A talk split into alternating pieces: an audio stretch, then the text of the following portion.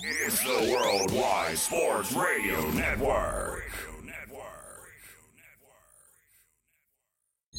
What are you talking about? No, it's not him. There is only one more. There is only one more. There is, that's not it. One more. Get No! They saw your team put up zero effort. Wake up! Remember in the old days, they used to have oxygen for them. Where's the oxygen? Play like absolute just garbage. This is the Sports Loudmouth. Yay! Man, Can you keep it down? I'm trying to introduce here. with Errol Marks and Speedy Petey. You're not even a has-been. You're a never was. You're a never was. January 4th, 2024. It is a new show of the Sports Loudmouth. I'm your host, Errol Marks, my co host, Speedster, Speedy. Petey, go to our website at www.worldwidesportsradio.com. Check out all our shows throughout the week, including The Loudmouth with me and the great Speedy Petey. All you have to do to tune into our shows throughout the week is go to our website at www.worldwidesportsradio.com. Speeder, what's up, man? Well, I thank you for this nice new hat. The fishing is hat beautiful. It is is. on board, and no, I don't know about fishing hat. I- It's more like that an was your army term hat. for that was your term. It for does look like a fisher hat on you. I mean, Yeah. with that beard, you look like you're you're fishing. You know, fishing for something. And no I don't know what Islanders you're fan is that. That does not mean I'm converting to be an Islander fan. Well, I, hold on one second. I never said that you were going to be a fisher. I didn't say you. I do not want you to become an Islander. I didn't say fan. you. I, I don't. just said anyone that is a Islanders fan listening that is going to make that assumption. Not going to happen. well, well, hold on one second. Are are you making fun of the Islanders? no, I I'm thought- just saying I'm not becoming an Islander fan. Why not? Uh, Why can't you just root on the Islanders? If the Rangers don't make it, you should be No, rooting I'm for not. the That, I'm not like that. How about mom? Do you think she would? no, she wouldn't. Why not? No, she wouldn't. Why- how about my if- mom grew up here and was a Ranger fan? Of course she's. Not How about if to. we if the Islanders smacked her in the ass with a hockey stick? Oh God, that would make it even worse. I, I'm just saying, if they smacked her, there's in no, the yeah, there's no, there's no like team a- my mom would root for that sexually assaulted her. All right, well, hold on. They didn't sexually assaulted her. They just smacked her in the ass with the stick. Yeah, exactly. That's sexually assaulting Yes. her. What What is sexually assaulting to you? I- I- smacking her with a stick? Yes, with a stick. I, well, I, I mean, what kind of stick? Doesn't matter. I mean, the stick. It could- doesn't matter. The stick could be long. It doesn't matter. It could hit her in It different doesn't ways. matter. I mean, It doesn't matter. How about if it taps? It her? doesn't matter. You know, taps her legs, It doesn't rolls matter. down her legs. It doesn't. That doesn't. I'm not going to make her root for the Islanders. Well, I mean, it's a, uh, well. What? How? How big is the stick that she likes? it doesn't matter. Does she like it It long? doesn't fat, matter. Thick, It doesn't matter. Tall? What does It she like? doesn't matter. It does. It matters. 631 672 3108 is the number to call. I love Speedy. I love getting under his skin. At 8:30, we'll be talking to 12-year NFL wide receiver Brandon Lloyd. He's been on our show before. Fantastic personality. Uh, he so many tremendous, great, tremendously great stories. So we're going to have Brandon Lloyd on the show again. Uh, if you don't remember him, shame on you, because at one point he was one of the better wide receivers in the league for three years. So Brandon Lloyd will be joining us at nine o'clock. We'll be talking to Washington Nationals relief pitcher Amos Willingham. So Amos will be on the first time on our show, the Sports Loudmouth. He played for the Nationals last year. Did Charlie Slowes help us get him? No, he did not. But uh, he did pitch in 18 games last year for the Nationals in relief. Very, very interesting. Wander Franco. Ooh, ooh, ooh. He's back in the tabloids again, or officially arrested. Now being accused of other charges. I wonder what it is. Tock. I can't wait to hear these stories, man. I, I mean, how do you become a $180 million man? You're the first player on the Tampa Bay Rays to get a contract that long and that big. Uh, and we've seen only one other player from the Rays get a contract uh, similar to that.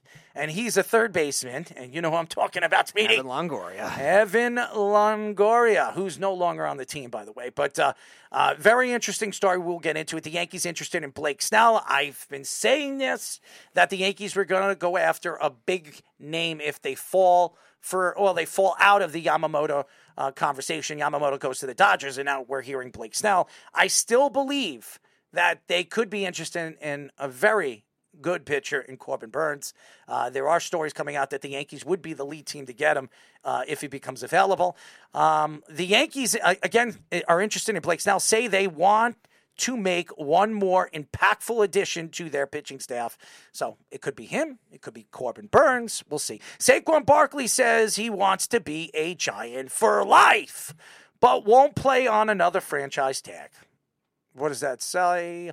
What does that spell? I don't know. The Nets were fined $100,000 for violations with load management. Interesting story. Draymond Green cleared to return to the Warriors facility. Could return to game action very, very soon. I don't understand this. I mean, honestly, shame on you, Adam Silver. Shame on you. Oh, it's terrible. Let's parlay. Who do we have on tonight? So we definitely have Hector and Derek. We might have Wes. Worldwide Wes. Everybody's been waiting for Wes to come back. Hopefully, you know, we don't get any more drunk guys. I'm just shooting, uh, you know, shooting a curveball, Mr. Reno Johnny. Everybody loved uh, your your interesting uh, you know, interesting picks last week. By the way, he was, was brutally unlucky. Like last week, the the Bengals missed covering by half a point, and the Colts missed covering by half a point. Those were two of his picks. So Hector, Derek, and maybe Wes, and week eighteen, final week of the season. NFL picks. Oh, I can't wait. Saquon Barkley said during his press conference on Wednesday that he wants to be a Giant for life. He is eligible to be franchise tagged again for 12.1 million. But Saquon said that he would not want a second franchise tag, saying that obviously I don't think any player wants to get franchise tagged. The Giants were willing to give Saquon a $12 million per year last year contract, but that price will now go up. Saquon played 13 games so far this season and had 916 rushing yards, four rushing touchdowns, 39 catches for 229 yards, and four receiving touchdowns. Saquon was one of many disgruntled running backs this past offseason, including Josh Jacobs, Jonathan Taylor, Austin Ekeler. Taylor was the only one that received a big contract, signing a three year, $42 million contract. The Giants are projected to have around 37 million in cap space when the offseason begins. Saquon is 26 years old and will be entering his seventh season in the NFL. I've been saying this for months. I've been saying this for the last past year. How are you, the New York Giants organization? And I don't care that you can find running backs in the draft. You went out a few years ago, actually six and a half years ago, and you drafted Saquon Barkley at number two because you believe he was a game changer. You believe he was a franchise player. As you saw the New York Jets draft Sam Darnold, you saw the Browns draft Baker Mayfield, Josh Allen, Lamar Jackson. You believed that Saquon was the piece that was going to take the New York Giants organization to the promised land. Penn State running back who was fantastic in the NCAA. And then you look at Saquon Barkley and you look at the position that he has been in the last, I would say, year and a half by this organization, as he has been one of the elite running backs in the last two years. And yes, he's injury prone. Half of the running backs are, but he is injury prone. But when he is on the field, there are not many running backs that are good and as dominant as he is. He puts up numbers galore for this team and this organization. He helps out the wide receivers because they suck, okay, because they can't catch the ball. And I'm going to speak on that as far as Joe Schoen is concerned because bringing in Hyatt and bringing in all these other guys and Darren Waller who can't stay healthy didn't make any sense in the offseason. As you're giving Darren Waller the same amount of money as Saquon Barkley, and this guy played how many games this year as a starter? Seven, six, and Saquon Barkley played in, I don't know, 13 games and has been as efficient or more efficient than Darren Waller ever has been for this New York Giant team? You sit here, and I'm telling you, this organization has been a joke. The Maras, the Tisches, they were so respected around the league. They're one of the best ownerships in all of football. When you speak about Pittsburgh and the Rooneys, and you speak about the Mara family, and you speak about all the great organizations, Green Bay, who, by the way, doesn't even have an owner, the fans own them. These organizations have fallen apart. The Pittsburgh Steelers. When was the last time they won a Super Bowl? You look at the Pittsburgh Steelers, and yes, Mike Tomlin is a successful head coach. Never lost, never had a losing season. I think it's 14 now. Winning seasons, good for Tomlin. How many Super Bowls has Tomlin won? He's won one. One Super Bowl in 14 years. And I know Super Bowls aren't easy to win. We all know that because nobody is Bill Belichick. Nobody is Tom Brady. It doesn't happen overnight, and building dynasties don't usually happen in the NFL. But when you look at the New York Giants and Eli Manning retires, and you bring in Daniel Jones, and you draft him so early, and you look at what they've given Daniel Jones in the last four seasons of weapons, and Saquon Barkley at some points was missing a significant amount of time because of big injuries. How do you expect to win? How do you expect to win when you are not paying your best offensive option? No. You know what you're going to do? You're going to bring in a washed up tight end from the Raiders who you're paying 13, almost $13 million to play seven games. Does that make any sense to you, Joe? Does that, any, does that make any sense to you, Mr. Daboll? I can't sit here and understand on trying to correct myself on why or what is the reasoning behind the Saquon Barkley story? And yes, I understand we had Aaron Schatz on, and Aaron said, Oh, you can find a running back in the fifth round. You can find a running back in the sixth round. Hey, you can find undrafted guys. Ask Arian Foster. The same Arian Foster that came out and said that the NFL is scripted.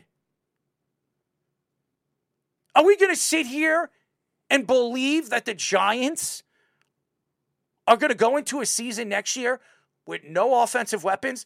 Are we going to believe that the Giants are going to go into the season without Saquon Barkley? Go look at Daniel Jones. Go look at the New York Giants record without Saquon Barkley in that lineup. And again, you also look at all those teams that have these later round drafted running backs. All those teams, what they have in common is they also have other good skill players. They could take that kind of chance. Or they have an offensive coach that's going to make that kind of thing work, like the Chiefs have with Andy Reid, drafting Isaiah Pacheco in the seventh round and making that work. Or they have other wide receivers to make it work. The Giants don't have that whatsoever.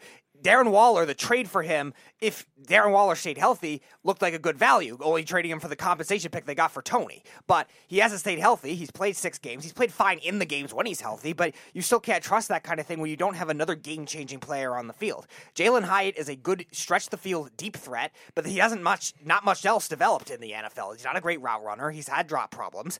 Wan'Dale Robinson is mainly a gadget player, and you drafted him in the second round when they could have gotten good value at another position. So they have to be able to get either in quantity good players to compensate for that kind of thing, or in quality, which the biggest quality they have has been Saquon Barkley. So now the Giants are stuck where they don't want him to fr- be franchised because he's obviously going to get disgruntled again. He's already going to be losing trade value because he got hurt again this year. He missed only four games, luckily, but still, that doesn't help for his cause of being a older running back. He's 26 years old. He's not super old, but like you're saying, six years in the league and already's had two major injuries, so that's going to hurt trade value in itself. So the Giants getting too cute with him again, it looks like it's going to cost them, and now you're going to have to play another game with him where either you're going to have to pay him more than he's probably going to get on the open market to keep him happy, or you're going to have to trade him and get nothing back. I know what the Giants should do.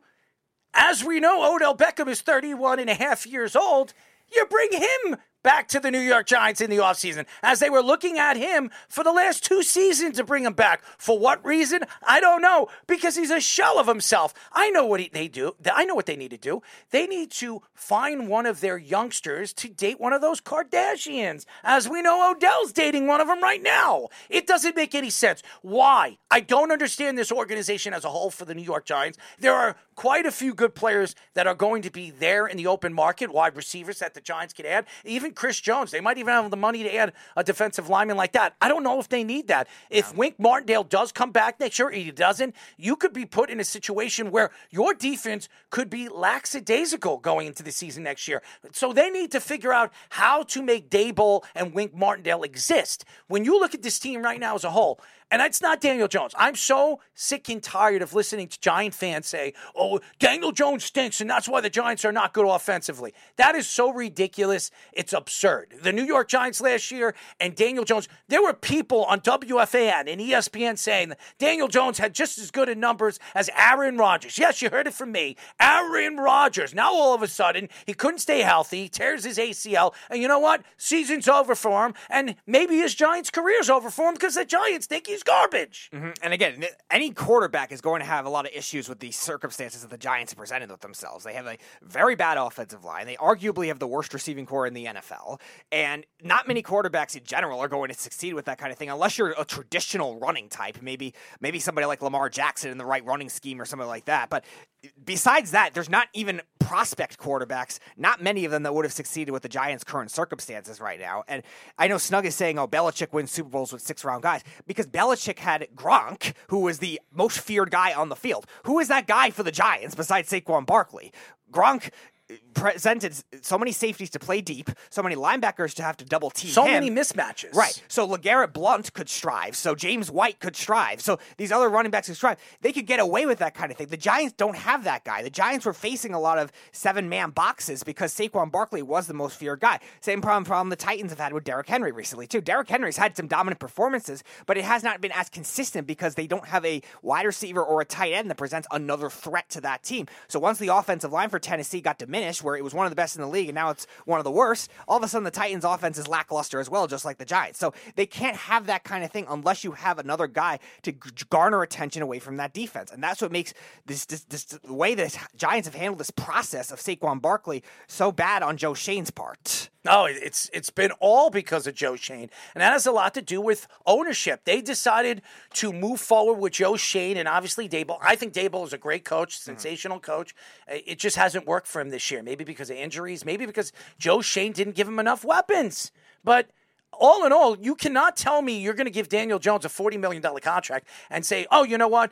Because Saquon Barkley's a running back and because I look at running backs as replaceable, I'm going to part ways with Saquon Barkley, even though he's 90% of our offense, as this offense has been one of the worst offenses in the league in the last, I don't know, three years. That's a big problem. That is a huge problem. And when you're in a conference as, as poor as it is, and it is this is a weak conference. The only three teams that are any good every single year are the Cowboys, the Eagles, and San Francisco. Everybody is is maybe not really. Maybe, not really. We should have a segment, maybe and not really, because that's what the NFL's all about.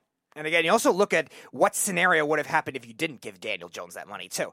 So let's say Daniel Jones did walk last year. Like what what other quarterback option would have been out there that would have done well in this? Ask the Jets. Maybe team? Zach Yeah. Wilson. I don't know. Zach, Zach Wilson would I don't- Zach Wilson would maybe throw him uh, more defensive touchdowns on the. we should send Zach line. to the circus or something like that. At least the Jets have competent, somewhat competent. Maybe he should be doing some rocket kicks, kicks Yeah, maybe, like you. Maybe you know? he, maybe he should. I I don't know, but even He so, should be a rocket. I mean, he likes uh, older women, right? yeah, maybe. He likes hanging out with his mom's best friends. Yeah, it's definitely possible he That's could fall. good. He That's could good. fall Good for, for one him. of those. But good for him. Good for both of us. Think about all the realistic scenarios the Giants would have been able to do if they decided to let Daniel Jones walk. So maybe you gamble on trading for another veteran. You trade a third or fourth round pick away for another veteran quarterback that isn't as mobile. He's still going to get beaten up on that offensive line. You draft a quarterback at the 25th pick overall. Like, what quarterback talent are you going to get that's going to be a game changer in that particular pick with that current system, or you trade a bunch of draft picks up to get Stroud or Young, one of those guys. Young struggling as it is with Carolina, who also has bad skill players like the Giants do,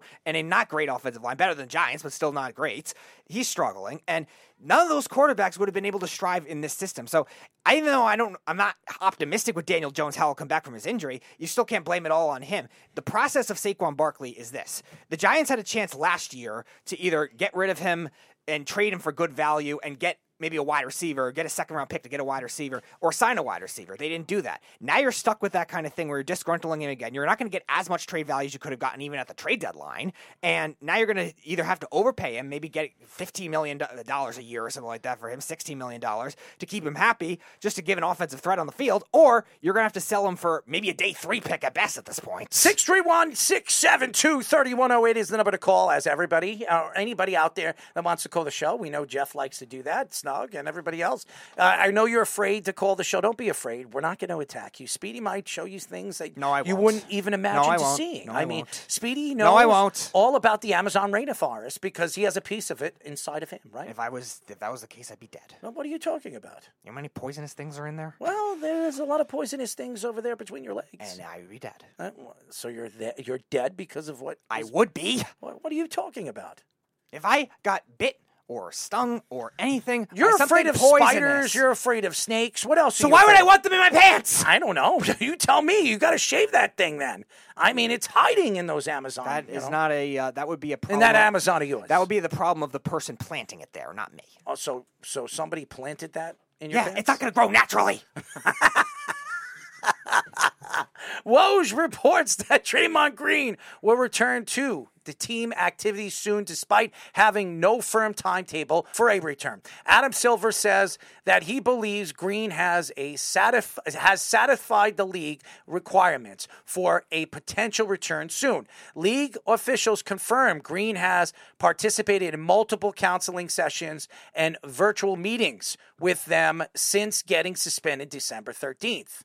Uh, many people Green is close with, including team trainer Rick Celebrini, general manager Mike Dunleavy, and agent Rich Paul, have also been present at all the meetings. Steve Kerr stuck by the NBA's decision to give him therapy and counseling, saying this is not just about an outburst on the court, it's about his life. It's about someone who I believe in, someone I have known for decades, who I love for his loyalty. Um, obviously, a lot of loyalty. The Warriors are six and four since Draymond was suspended and are now 16 uh, 16 for 16 and 17 overall, still 11th in the Western Conference. Draymond Green should not be coming back this year. Draymond Green almost chucked, uh, I, almost chucked, almost choked out Rudy Gobert. Could have killed Rudy if he decided to sink that, I guess, rear naked chokehold on him. This is not wrestling. This is not MMA. And this is definitely not boxing, as we know why he was suspended for a significant amount of time throwing a punch.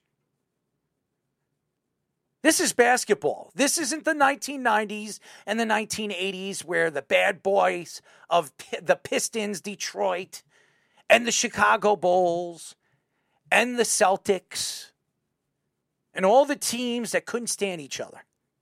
Draymond Green is an NBA player that has really got away with everything over the last couple of years.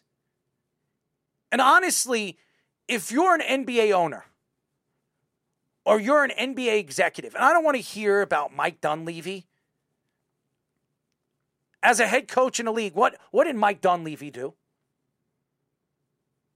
And, and, and honestly, Rich Paul, is that the same guy that is best friends with LeBron James? Is that the same guy or LeBron James, the same guy that his client stepped on his private areas during the playoffs? Is that the same Rich Paul? I don't know. Maybe it's the same Rich Paul dating one of the best singers in the country. I don't know. This is the problem with the NBA. Social media has taken over. The sport as a whole is not even watchable until the playoffs. And even then, you know what's going to happen. You know who's good, you know who's bad. There's not going to be any surprises. It wasn't and it is not like the the NBA in the 90s where there were like multiple teams that can win a championship. Now it's really down to 3 teams. Maybe 4 at best. If Miami trades for a star, yeah, maybe. But otherwise, it's like the Nuggets, the Bucks, and the Celtics. Take your pick. I mean, at, ti- at times when you watch Michael Jordan, Michael Jordan was on another level. He was. Michael Jordan was on le- another level. But you can't sit here and tell me that when you look at Draymond Green, he's that good of a player. He's that important of a player for the NBA to say, you know what, let's just throw it away. Let's just get him back on the court. He's a superstar. He's what everybody wants to see on a basketball court week by week. Because honestly, I can't sit here and tell you I want to watch him play. The guy is not a great shooter. The guy is a scrappy player, and he can't even do that right anymore. And now, instead of being a scrappy player, he's a scrapper. He goes out there and tries to knock you out, kick your ass, and tell you to go F yourself. He doesn't care about what he is doing on and off the court as long as he's getting paid and as long as his team is being talked about in the tabloids for ESPN, CBS, NBC, blah, blah, blah, blah, blah. And that principle shouldn't even matter from what level you are, too. Anybody that has this many violations against what Draymond Green has been for the last eight years, keep in mind, should be suspended a lot longer than this. I was even saying 20 games on the first one at the time uh, with the Gobert one, at least 20 games, maybe more. And now you're you're doing it again to Nurkic, and you're not going to double that. You're going to basically say, all right, they've only uh, they've played 11 games after tonight because they they played tonight as well. That that's the basis of we're going to bring him back after maybe a f- only a few more games. Because that's like 13 to 17 games. You're going to suspend him for doing two dirty things to two big guys on the basketball court. How is that learning your lesson? Okay, you're doing counseling, you're doing therapy. Fine. I, I, I could believe he's making some progress in that. Not a month. A month is not enough. What progress is he giving? We don't know. Or getting I- when it comes to what a month of time.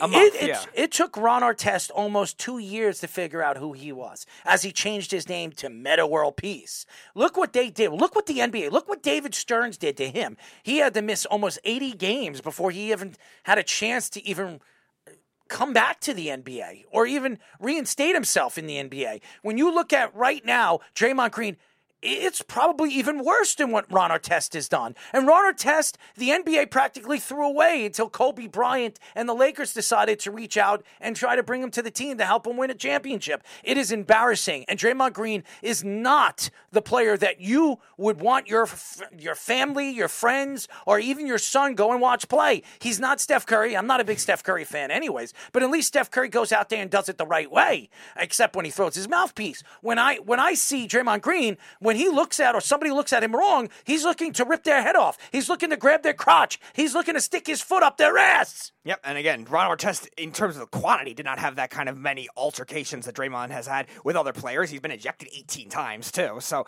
the reputation as a whole, especially in today's NBA, that cannot be taken lightly. You like that word, the whole, right? as a whole? You like a hole, right? No, You don't like holes? I don't care. You, you ever play golf? Yeah, and I'm not very good at it. So Well, you're not uh, very good at holes, right? no, I'm not. Are you good at finding holes? No, You're not good at finding holes? no. Why not? I'm better looking at things up in like medium heights. So you rather them up. I'm not as good. Da- uh, no, no. down. You don't looking. You don't like looking down. Not as much. Okay. I mean, no, no. I, I don't mind looking down, like if it's a good view of a building and stuff like that. But not like I'm not going to look down on the ground and be You look for a hole. Holes. You don't want to find the hole. The, the Yeah, I, am not going to be know. able to do that right No, away. I don't. I don't think you could find them. Right? It- It's No, probably too not. small. Right? Too Yeah, small. yeah, probably Too not. dark. Too dark. No, that would make it easier. Oh, so it's easier when it's dark. Yeah. So you stand think- out more if it was a darker color. Okay, so so you think that if the hole's a little darker, you could find it. In comparison to a, a, a in between color, yeah. So you like it between. Is that what you're saying? No, it has nothing to do with liking. I'm just asking. It's nothing to do with liking. You just said It you has like nothing to do with liking. You just told me you like to find. I didn't holes. say like. I just so what? So what do you like about holes? I don't know. Well, I figured. Snug also says uh, missing 11 games is quite a bit of money. But again, Snug, that doesn't matter because we've seen some, uh, throughout anything like millionaires, billionaires sometimes be unstable people and still have issues with that in itself to where they end up having go, having to go to the hospital, having killing themselves, whatever. Like that's Draymond Green has had 10 different occasions at least of issues of anger management, issues of inappropriate behavior on the court. So the money is not should, should not matter and will not matter to what the NBA should have as a principle for this kind of thing. And bringing him back after 13 games allegedly, or even maybe a little more, for all these violations does not make any sense. He should get at least two more months of the therapy. If it's still progressing, then okay, you could reevaluate it then. Not one month. We should hook him up with your therapist. I don't have a therapist. You have me. No, I don't. I'm not your therapist. You're not a therapist. I am a therapist. You're not a therapist. I'm on this show. I speak sports with you, right? That's not a therapist. That's therapy. That's therapy in sports. Could I help you? That's not what therapy in sports is. So, so why can't I help you? That's not what therapy. How do you know? sports Have you been to a therapist in sports? That's not what it is. But how do you know? That's Do you- not what it is. But have you ever done it That's completely different. It's not. It's here. I'm talking about it right now as we speak. No, you're not. So I'm not a therapist. No. I am not a therapist in sports. No. Then what the hell you call me? an analyst in sports. Well, I, I'm a therapist and an analyst in sports. I help you out in your therapy, right? No. Huh? no, Why are you wearing a moose? it's my my sweatshirt I got in Maine. Okay, the Brooklyn Nets have been fined $100,000 for violating the NBA's player participation policy. The first violation of this came in the Nets' loss against the Bucks last Wednesday, when the Nets sat four key players in Spencer Dinwiddie, Dorian Finney-Smith, Cam Johnson, and Nic Claxton. Jacque Vaughn also did not play Mikal Bridges, Royce O'Neale, or Cam Thomas after the first quarter in that game. Joe Dumars and the NBA did an investigation with an independent physician and said all four players that sat could have played under the new medical standard in the NBA's player participation policy. Dumars came out earlier this season with comments about how load management doesn't guarantee how players perform or stay healthy throughout the season. Other reports say that these decisions to sit players could also be connected with sports betting and sports books. The the Nets have lost every game since this incident and are 15 and 20 overall on the season. So, Dumars is pretty much saying that I don't know. The Nets have something to do with sports books. I don't think it has anything to do with it. Now they should be fined because LeBron James has been the king of this over the years, and and it's so funny because the NBA goes after the Nets, they go after other teams. Why don't they go after I don't know the LA Lakers? Because Anthony Davis has been doing it for the last couple of years. So is LeBron James. Why isn't the top players in the league getting punished for that? Why is that? Is it because I don't know the Lakers are the kings of the NBA because of Shaquille O'Neal and Magic Johnson and Kareem Abdul-Jabbar and Kobe Bryant? Is it that the reason, or maybe LeBron James because LeBron James is the king, as he comes out and says all the time that he's the greatest basketball player to ever live? No, you know what they're going to go after? The lonely Brooklyn Nets. That's what they're going to do. Why not? Let's go after the lonely and little Jacque Vaughn. He was a terrible basketball player. Uh, he's been a decent coach. He wasn't very successful in Orlando, as we all know. As he gets fired, he gets this job pr- pretty much on a whim because, I don't know, somebody wanted somebody fired. That's why he has a job. I don't know. Because the Brooklyn Nets stink. And of course, the NBA goes after a team that's not any good. They're not. They're not a good team. They're not supposed to make the playoffs this year in the Eastern Conference. They're not good. They got a couple of good players. It looks like they have found a player in Cam Thomas. He looks like he's a nice player. We all know what Mikal Bridges has turned out to be. Nobody's heard of Ben Simmons. Maybe he's lost in a toilet over there in Brooklyn. I think he's Who like knows? the tenth highest scorer on the team. Maybe he's hanging out with one of the Kardashians again. Who knows? Wouldn't rule it out. This organization is being attacked by Joe Dumars because you know what? It's an organization that doesn't mean anything to the NBA. They're not the Knicks. Would you see Joe Dumars doing this to the New York Knicks if they decided to sit out Jalen Brunson or any of those players, Julius Randle? No, not at all. You know why? Because the New York Knicks are a moneymaker. The Knicks bring in money throughout the league as they sell out every single game, no matter win, lose, or draw. They stink. They still sell out. You know why? Because Taylor Swift's a Knick fan. That's why. All the Swifties want to see Taylor, not the Knicks. They want to see her out cheering for the New York Knicks, wearing her New York Knick jersey, wearing her nice short dresses. Maybe that's why. Honestly, I object the NBA. I obje- uh, object Joe Dumars for doing it an org- to an organization and a team that means nothing. If you want to make a statement, go after the Golden State Warriors and Steve Kerr over the years. Go after LeBron James or LeBreak LeBreakers. I call that the, John LeBreakers. Why don't we do that? Because honestly, the NBA loves to do this. David Stern, when he was there and he was alive and he was a part of the NBA and running the organization, do you remember the Lakers made a trade for Chris Paul? And David Stern made sure that he vetoed it. He made sure that Chris Paul would not be traded to the Lakers. Why? Because if Chris Paul went to the Lakers and played with Kobe Bryant, they would have won multiple championships. And this would be another avenue for the Lakers to win and cheat the NBA. And David Stern was all about the NBA and making sure that this was building internationally and worldwide. Ever since Adam Silver took over for, over for the league, ever since he has, he's let the league get tortured by the players. He has let the league get run by the players. And he sits there and he says, you know what? If it wasn't for the players, we wouldn't have a league. I would say that about every single league.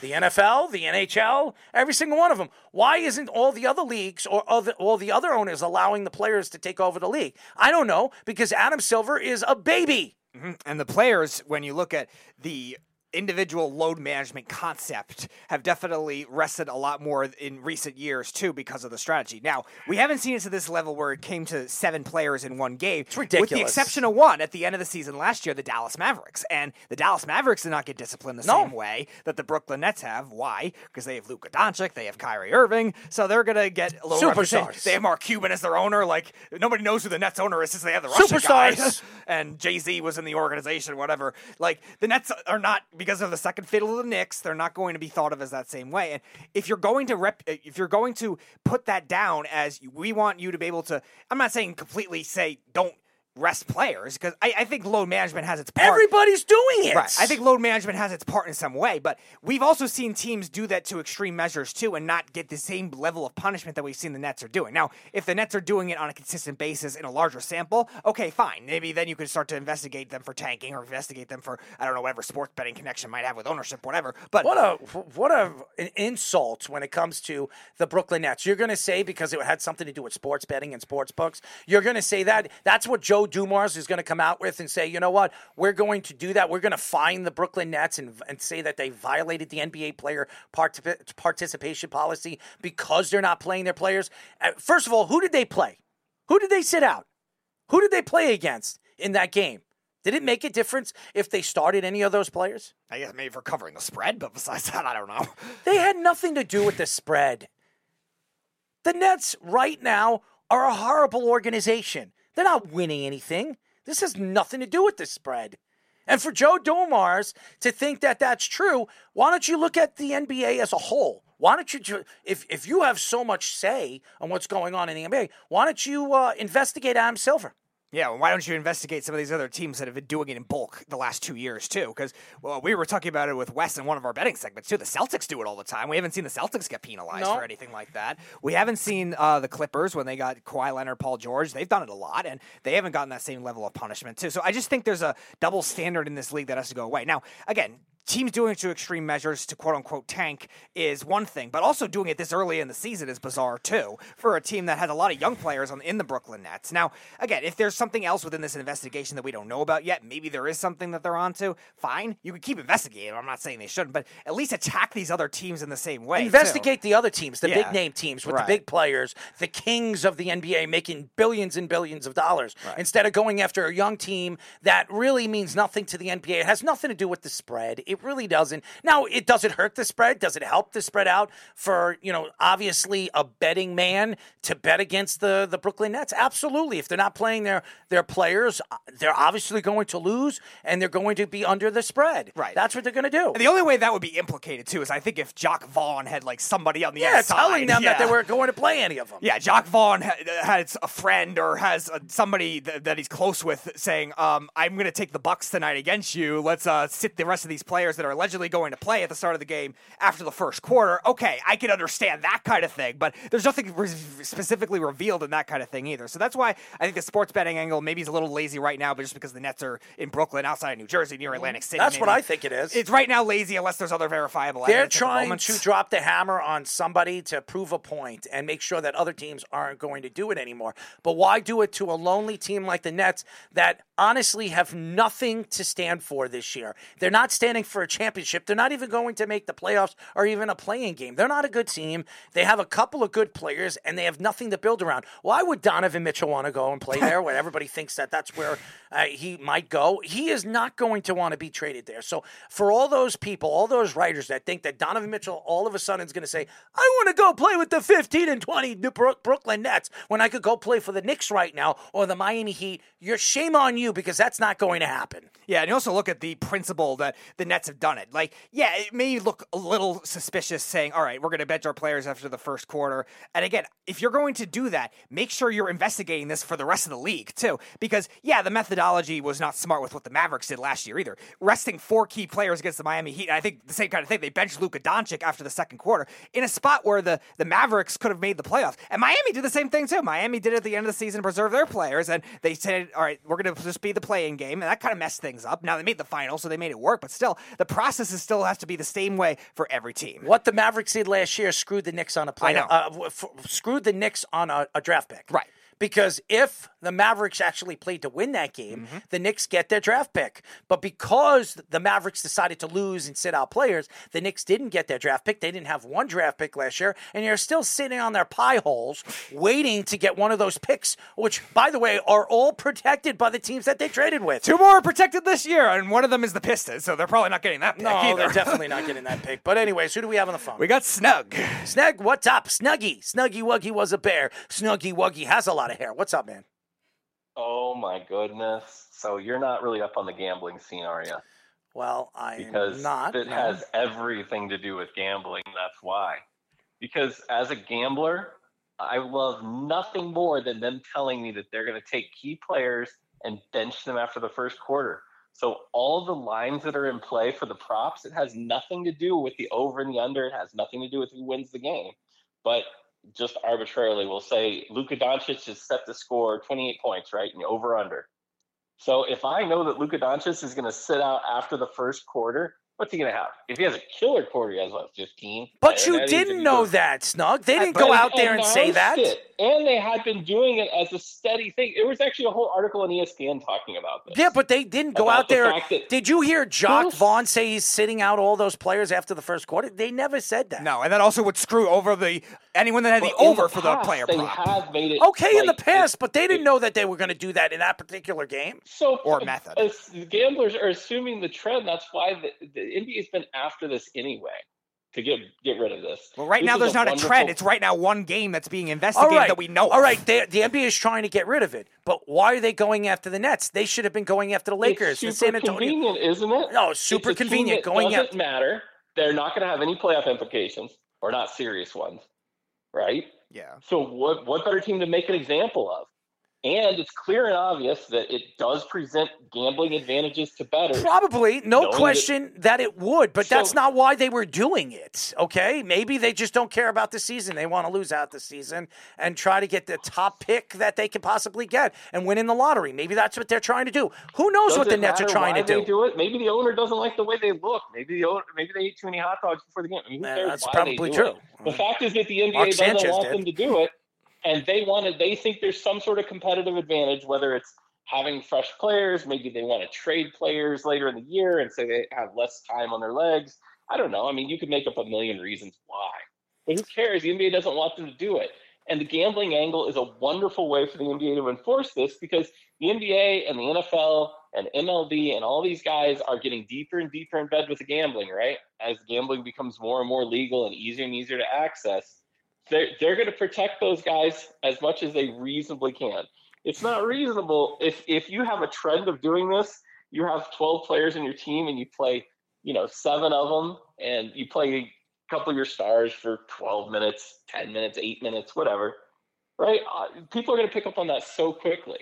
So then what happens is what if you don't know when they're going to do it as the gambling company, right? You can't set a line on it. So either you got to a opt out of any action, which is not that's counterintuitive. They're not going to do that, right? Or b you've got to guess and get hosed on a regular.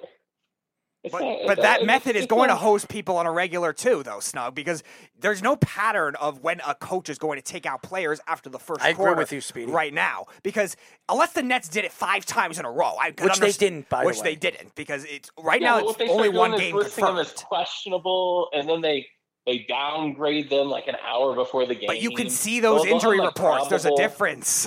Yes, I know, but what I'm saying is that that's the kind of trends that gamblers pick up on. They spend infinite amounts of time looking for these little tiny things like that. Okay, and So there's always going to be an is trying to exception do- every rule with anything like that. It's a it's a risk of throwing your money out there for a player that's questionable. Absolutely. And So again, the- the these NBA leagues are should- not shouldn't protecting the players this. either. The NBA should just ignore it then?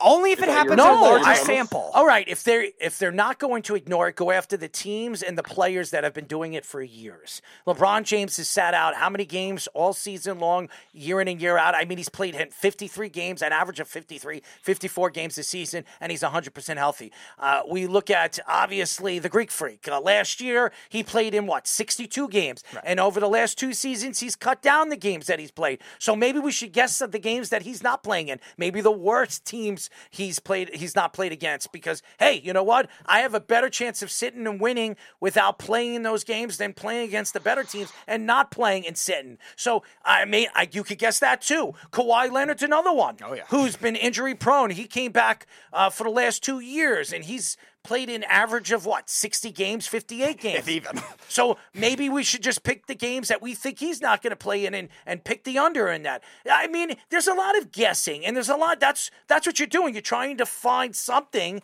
in when it comes to betting Yes, as a but better. But that's they're not the- protecting. if they were going to protect it, they should have done it for years. Years. They're protecting the, the, the so so DraftKings has been out for 20 years. No, I'm talking. No, but that's only a They've small been around for part of five it. years, have they not? Started. 15, 20 seasons ago is when this started sort of showing up. Oh, and it got more and more. You also have to consider the fact that some of it's the players, right? Because if you're a player and you could cut 20 games off of every season, right? Let's say you play 62. You probably get another season, maybe two seasons worth of salary, right? Your legs have a little bit more time in them. Right, but no, nobody's bashing the actual concept of load management for a longer term.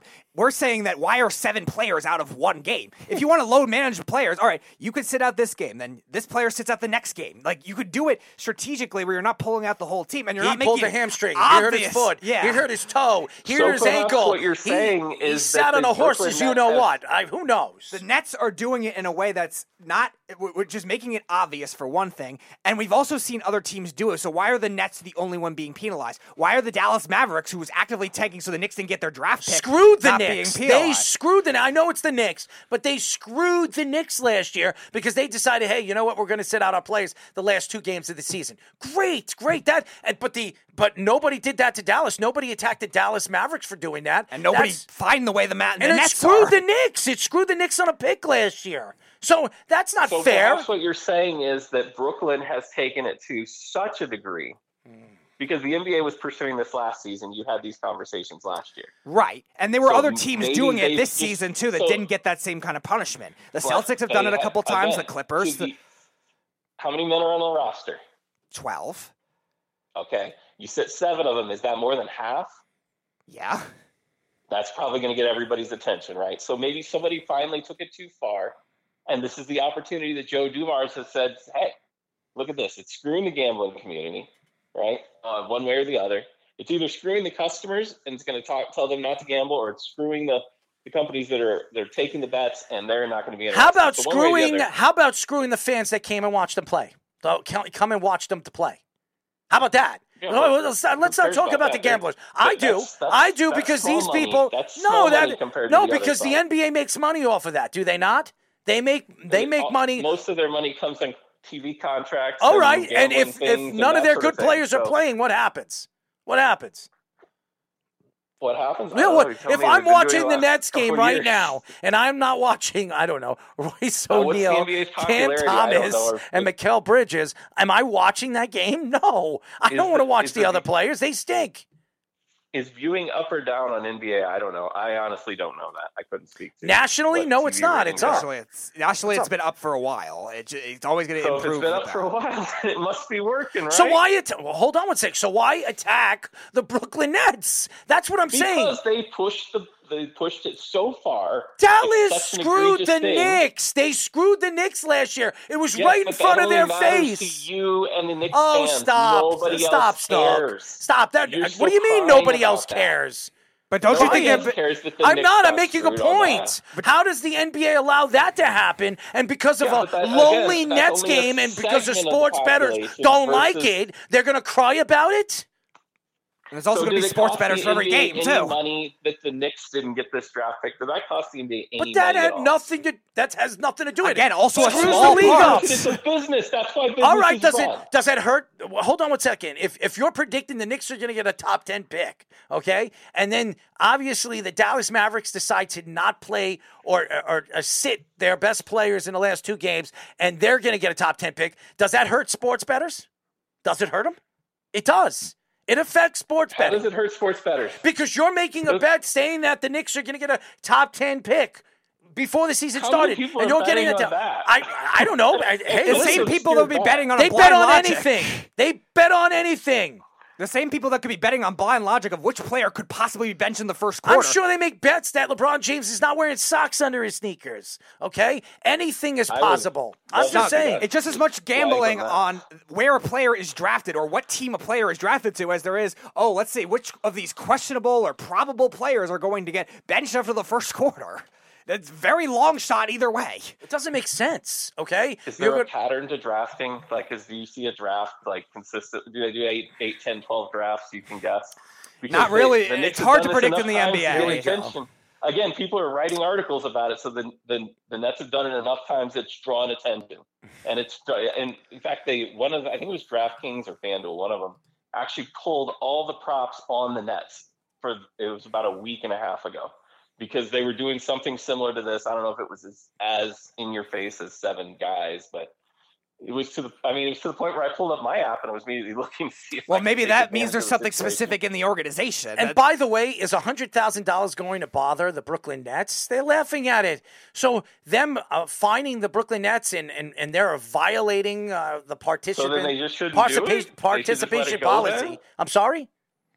Then they should just let it go because you just wanted to see the players. No, no, they I'm should not. equally penalize these other dollars. teams doing it. They should be going after the other teams So in the who's NBA. to say this isn't where it starts? It's has not going to start. somewhere, It hasn't You're- been. You won't hear. I I guarantee. the Nets are the first team to low manage this year, Snug. I guarantee you. I guarantee you. Is the first team? There won't be another seven team this I think year. So yes, I would argue yes. yeah, maybe seven, but there's definitely I'll players that have what. sat three or four at a time. I tell you what, put a bet on this. I bet you, I'll put a bet on this that nobody else would be smacked around by the NBA for violating the NBA's player participation policy. I bet you it won't happen again this year.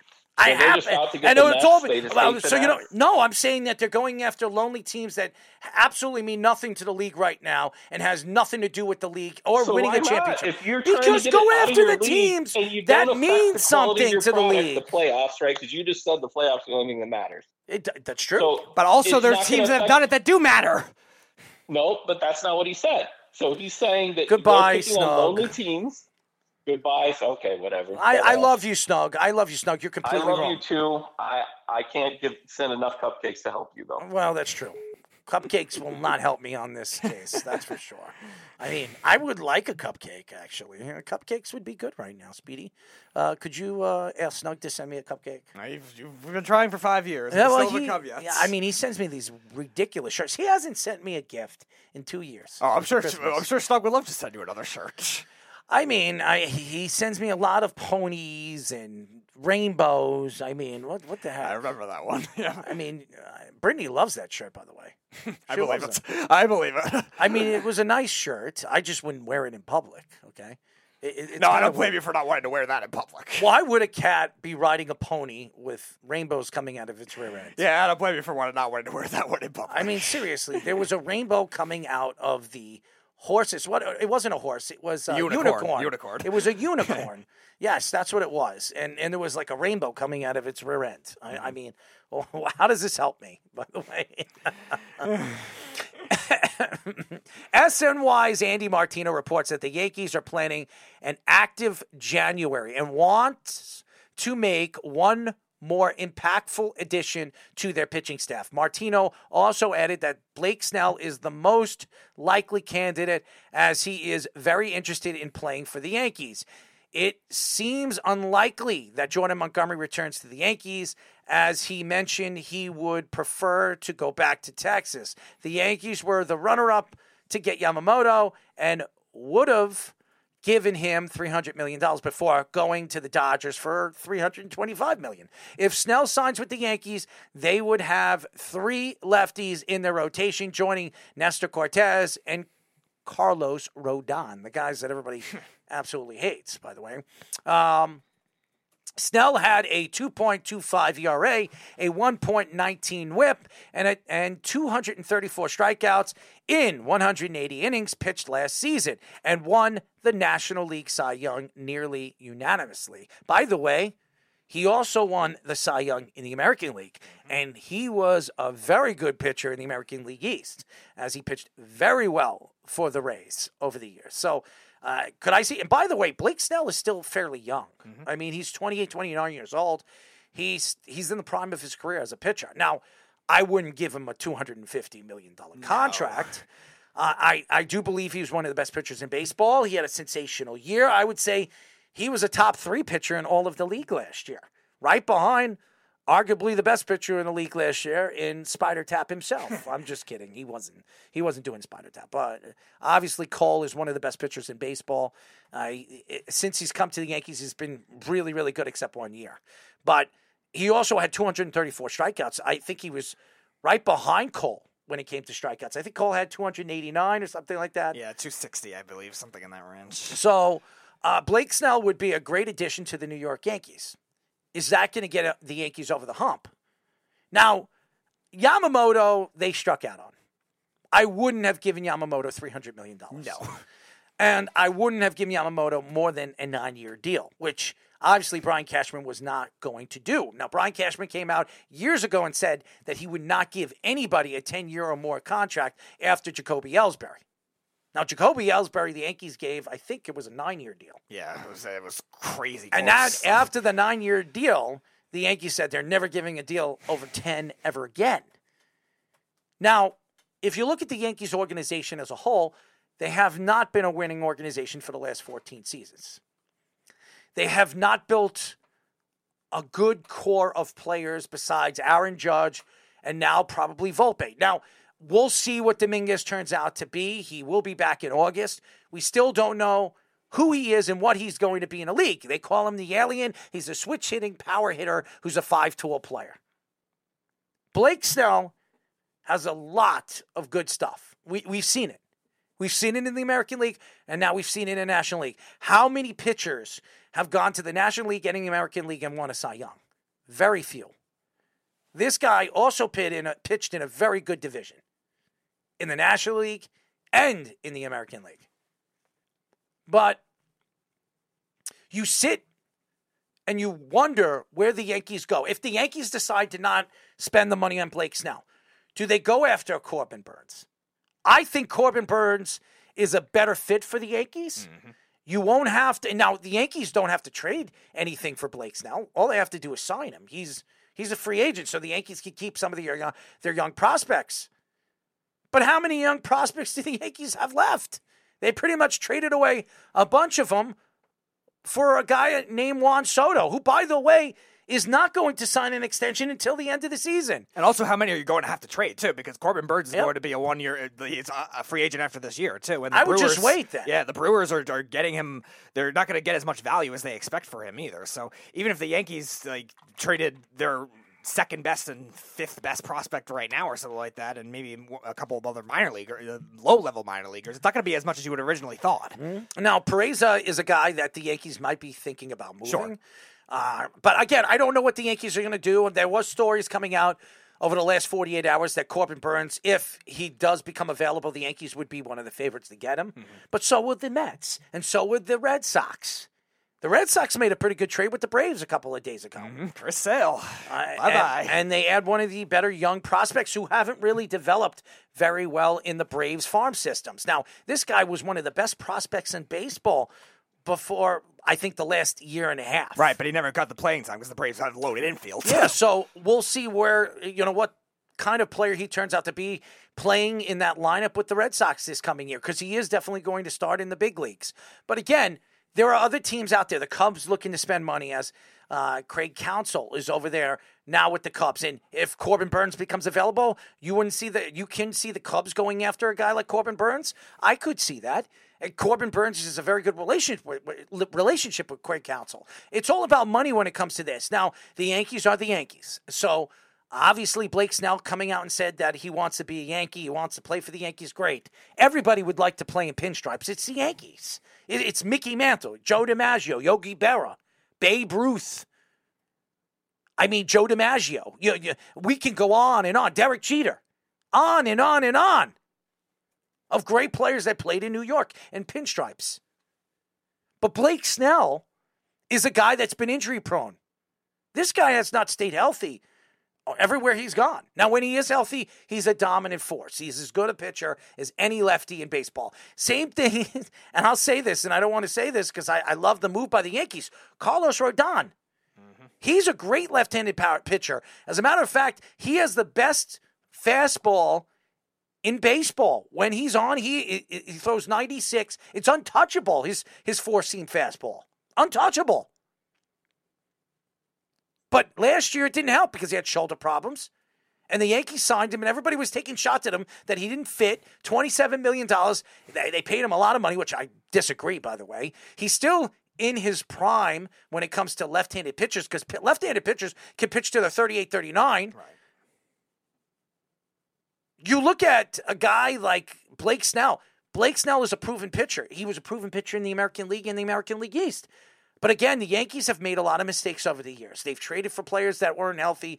They've also signed players that really didn't help the team grow as an organization. And if the Yankees make this move, they have to be damn sure that Blake Snell will be healthy for the important parts of his contract. Yeah, pros and cons of a lot of them with Snell. The, the, the biggest con I think that hurts him the most, like you said, with injury prone, but also inconsistency year to year too. A, lot of the times after his Cy Young years or his top years, he has a bad year in between, and that's been the pattern so far in his career. And you hope if you're going to give him a contract that's six plus years or something like that, it's probably not going to be more than seven, but probably six years in that range. You would hope to get hope to get four good years out of it too. Now, there's some positives, like you said, he's played in AL East ballparks before. He's familiar with that kind of thing. And a lot of the offenses across the American League East, outside of the Yankees and probably the Orioles, have gotten worse since he's left the Rays, got traded over to the Padres. And because he's not a super reliant guy on his fastball and his velocity. I think he's somebody that definitely could age well. So if the Yankees are smart and give him a six or seven year deal that's in the probably lower 200s or high 100s, like 190, something in that range, I think the Yankees are going to make it work. Now, like you said, I would not pay him 250. I think that's too risky. I was worried that the Mets might do that kind of thing because they struck out on every other pitcher imaginable, too. And the Mets are another team, along with the Giants, I think that have the biggest interest in him right now, along with the Yankees. So if the Mets do that, I would definitely be worried about that kind of thing, too. But I think six or seven years in that high 200 range is definitely something they can make work. I, I think also when you look at the, the position that the Yankees are in, they have, and again, the Yankees have one of the highest salaries in baseball, and they're going to have to pay Juan Soto a lot of money at the end of the year. But we don't know if Juan Soto is going to stay there. We don't know if Juan Soto's plan is to stay with the Yankees when he becomes a free agent. I there were stories coming out that he would be more interested in signing with the Mets in Citi Field because he loves Citi Field and he's very good friends with Lindor. I don't know. Maybe that could happen. Maybe the we've never seen the Yankees lose a player, a top player at the top part of his career, at the prime of his career, to free agency. We've everybody says Robinson Cano. Robinson Cano was 30, 31 years old, and the Yankees were not giving him an extensive career, uh, extensive contract, contract because for four years he they knew that he had three or four years at best left with the injuries that he had. So again, the Yankees also have to see this as as the big picture here. A left-handed power pitcher that usually usually a Cy Young Award winner that usually don't become available like this in free agency. It, it could be a steal, but again, there's a reason why nobody re-signed him. There was a reason why he's right now on the at, at, at the top of the market because of the fact that he can't stay healthy, because of the fact that he can't be consistent as a left-handed power pitcher in the league. Right. There's a f- four year or three years with a four plus ERA yep. since that Cy Young year too. So again, the consistency factor I think is the biggest thing to look at, and also I think when it comes to a left-handed free agent pitcher too in Yankee it, Stadium, too. it also could demand more money. And uh, if the Yankees get it where it's past maybe two twenty, I wouldn't go any higher than that for somebody like him. And you have to be careful with the years too. That's why I think Corbin Burnes is interesting too, because Corbin Burnes is somebody that is younger and has been more, much more consistent in the, that five years. Except span. last year, and this would be, last year. and this would be a great time to make a trade because. Yep he his value might be under what the, they could probably get for him if he has a good year this year. Right. But again, he might not be available in his final year with Milwaukee because Milwaukee's going to probably try to trade him at the trade deadline and get as much as they possibly can get back for him if he has a good season. Right. But the, here's the advantage the Yankees do have though with that is if the Brewer being the Brewers are in the National League, are they going to want to trade him to the Cubs? Are they going to want to trade him to the Mets, especially the Cubs being in division too? Are they going to want to do that kind of thing where the Yankees might swoop in as being that uh, high price American League team and be able to do that? Now the Red Sox will be on him too because they need pitching really bad. The Red Sox are going to be on everybody, but it seems like they don't like to open up their pockets. No, uh, they become a very poor organization. But we look at poor organization as they're what ranked 11th or 10th right now. Yeah, they're, league. they're allegedly That's not bad. I mean, seriously. And there's also a conspiracy theory too now out there because uh, the uh, the owner of the Red Sox also owns a Premier League team, and they're going to go after Mbappe, and then all of a sudden they're going to oh because he wants to give Mbappe this big contract, they're going to not going to spend for the Red Sox. I mean, I don't know if they necessarily correlate, but still. I, I also think that when you look at you know the American League East and you look at the position that the Yankees are in, you're you're competing against the Rays that are going to be up there every single year. Look, they lost Wander Franco and he probably won't play in the league ever again. Mm-hmm. He's one of the best young players in the league, one of the best young prospects in the in the league for the last two or three years. Oh, yeah. He might never play again in the majors, and the Rays are still going to be a dangerous team. They're still going to be an elite team because of that farm system and the way they draft and the way they build up players and pitchers. So again, and the, and the way they make trades, by the way, too, unbelievable. Yep. By the way, that Glasnow uh, trade is going to absolutely work for them. Look at the players, look at the prospects they brought back from uh, for Tyler Glasnow. And they got rid of Margot's contract yeah. too. And, and two of those guys are going to be stars. You watch,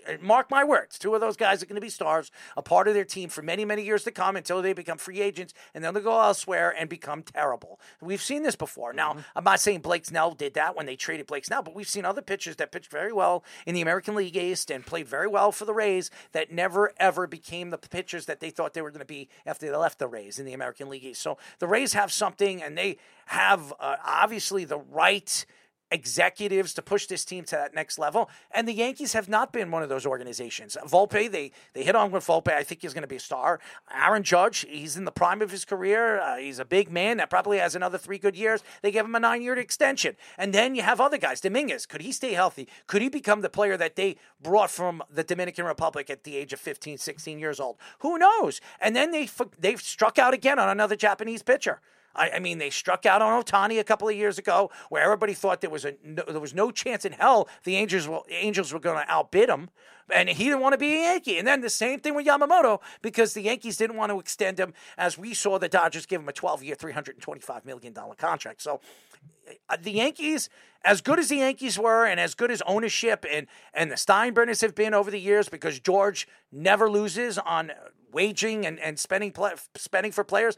Steve Cohen has turned into the new George Steinbrenner. And has it worked for the Mets? As the Mets have had back to back years with losing seasons. so you, it, buying players are not always the answer. So the Yankees have to be careful on investing in another lefty who can't stay healthy.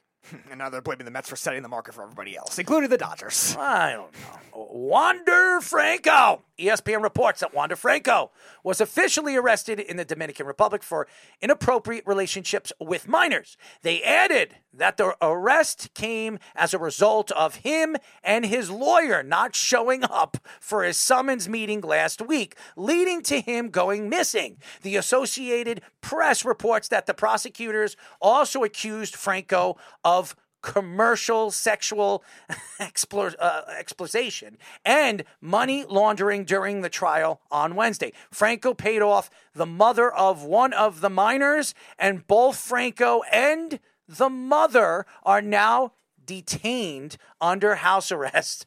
The prosecutors also told the judge to hold Franco under house arrest for a uh, for bond worth $86,000. Franco still remains on the Rays 40-man roster and the Rays decline to comment about the new developments in this case. Here, here's here's the reason why they didn't want to comment about it. He's in a lot of trouble. Yeah. Okay. He is in a ton of trouble. The Dominican Republic right now as what I have read about the the the law over there, it's a lot worse than it is over here. Mm-hmm. The jails are a lot worse than they are over there. And they don't care if Wander Franco is a superstar here in America. They don't care how much money he has.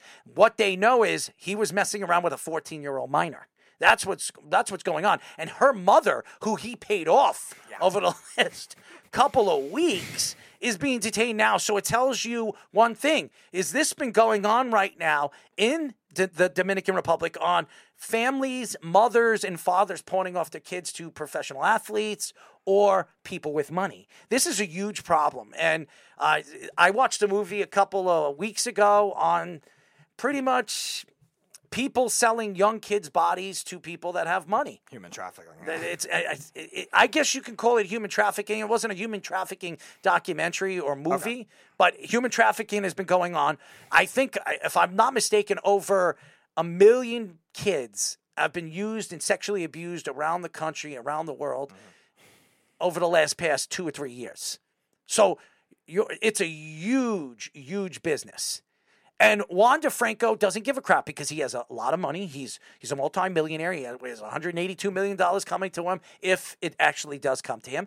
And the organization as a whole, the Tampa Bay Rays, who don't like to give contracts, decided to give it to a young superstar like him, who, by the way, they knew that this story was going to grow legs. They knew about this story before they gave him the contract. So it shows you how incompetent the organization is on giving away or throwing money away to players that don't deserve it. This is an organization that was very petty over the years. They like to trade away talent away because they don't want to give those players. Uh, they don't want to give those players those big contracts. And now all of a sudden, the one player that they decide to pay, the 22 year old who they knew that was doing things behind closed doors or in other countries that were illegal, give him a contract like that. Just despicable. The organization's despicable. In the league, they cannot let this guy play again. Unfortunately, and I'm not, I don't know the whole story about this, and we didn't know the whole story about the Bauer story. And Bauer got in, got in trouble, and he he still hasn't pitched a pitch in the major league since that story, even though he was proved not guilty. This I don't know how you prove this not to be guilty. I, I don't know how you prove them not to be guilty from this story. Right, and I also think too that the Rays saying that we're going to decline the comment right now knows there might be something else up rather than just the three that we know of too. Because you look at the one uh, story with the, the mother with the house arrest too, like that seems obvious that that, that kind of thing ended up happening quickly. But there's two more that we know of that filed accusations, and it makes it seem like there's a lot more than just the three too. And like you said, the laws in the Dominican Republic are stricter. I don't know what the house arrests are going to be even tougher to be able to decipher more information out of, but I think the Rays definitely know more than they were being able to let on too. And the other thing is too is how many other payoffs are there going to be with the, with just this kind of thing too, where this kind of whole scandal, these new charges that are being brought out too, definitely could be a lot more plausible than people think, especially if there's more of them. But this has been going on in professional sports for a long, long time. Right. And Wander Franco is not the only player in history that's ever done this. I mean, there are t- quite a few athletes over the years that probably weren't caught or were doing this behind closed doors and getting away with it because the league was protecting their brand. They were protecting the emblem. And and again, I'm not going to mention players that I've heard over the years that were doing it because it's it's all hearsay. But I, I do know this. Finally, the league is trying, or even the world and and and the government is trying to to attack these these disgusting, you know, predators. And uh, Wander Franco is a predator. That's what he is. Oh, yeah. I don't know what more you call him. He's a 14. Now, I did come out and I said that, and I've stuck up for Josh Giddey. I did because Josh Giddey is not getting in trouble by the NBA as of right now. He was supposedly dating a 16 year old, but he's been dating her for the last year and a half, two years. So he's 21. He just turned 22. At the time that he started dating this girl, he was 20. He was underage. So was it that bad that he was a 20 year old and the girl was 16 years old when he was dating her? So I would say no. But again, we have seen, and I, again, you know the age, and you know that it's illegal. It's an illegal age to date a girl under the age of 18. In in America, in certain places, I think it is. Yeah. it's 18 or older, and mm-hmm. that's the same way with the Dominican Republic. I don't know if that's everywhere in the country. I'm sure it's like individual with each state. I would Yes, imagine. I don't know. I'm not going to quote that because I I'm not a lawyer, so I'm not going to say that in all the 50 what 52 states, 50, fi- yeah. 50 states. I don't even know how many states there are. Just just tells you what my social studies. no, there's been no new states since uh, since Hawaii came into the nation. I have the island of Errol. The island of Errol. In your parallel universe. The island of Errol. Uh, you know, it's a. It's about 50, 50 miles, you know, and they call it the island of Errol. All right. Well, see, see if you I can am get the any. king uh, there. See if you can get any uh, The U.S. king. politicians to sign off on that. You can call me. No, we don't sign off on king. monarchies. Uh, monarchies. Listen, I'm not Henrik Lundqvist. I'm not uh, Felix Felix uh, Hernandez. Hernandez, or or who else? Oh, LeBron. LeBron! Yeah, there we go. Oh no, well, he, I am uh, the King Errol. I believe me. Le- LeBron would, would Errol the King. LeBron would be the person to buy his own island. So. Uh, could could you give me a nice sound if I came out of the stage as king?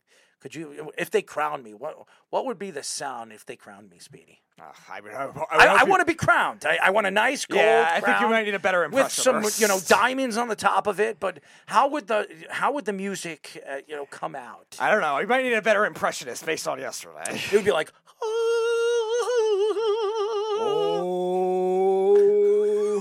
what the hell is that? Oh, we- should, should we ask? What De- is that? An elephant should we ask- snorting or all right, something? Should we have Derek try? You want Derek to try? Oh my God! Could you imagine? Let, let's hear Derek. All right, Let's Derek. We're gonna give you uh, impressionist. Let's hear it. Let's hear it. Let's hear What, it. uh, We're- what you're do you doing an to do? impression. You're doing an impression of if Errol was introduced as the king of his own island. Yes, I want to hear it. Uh, Arrow, I need to see you do it again.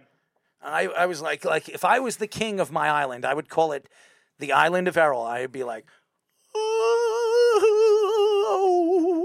oh, Speedy, give me, give me, give me yours.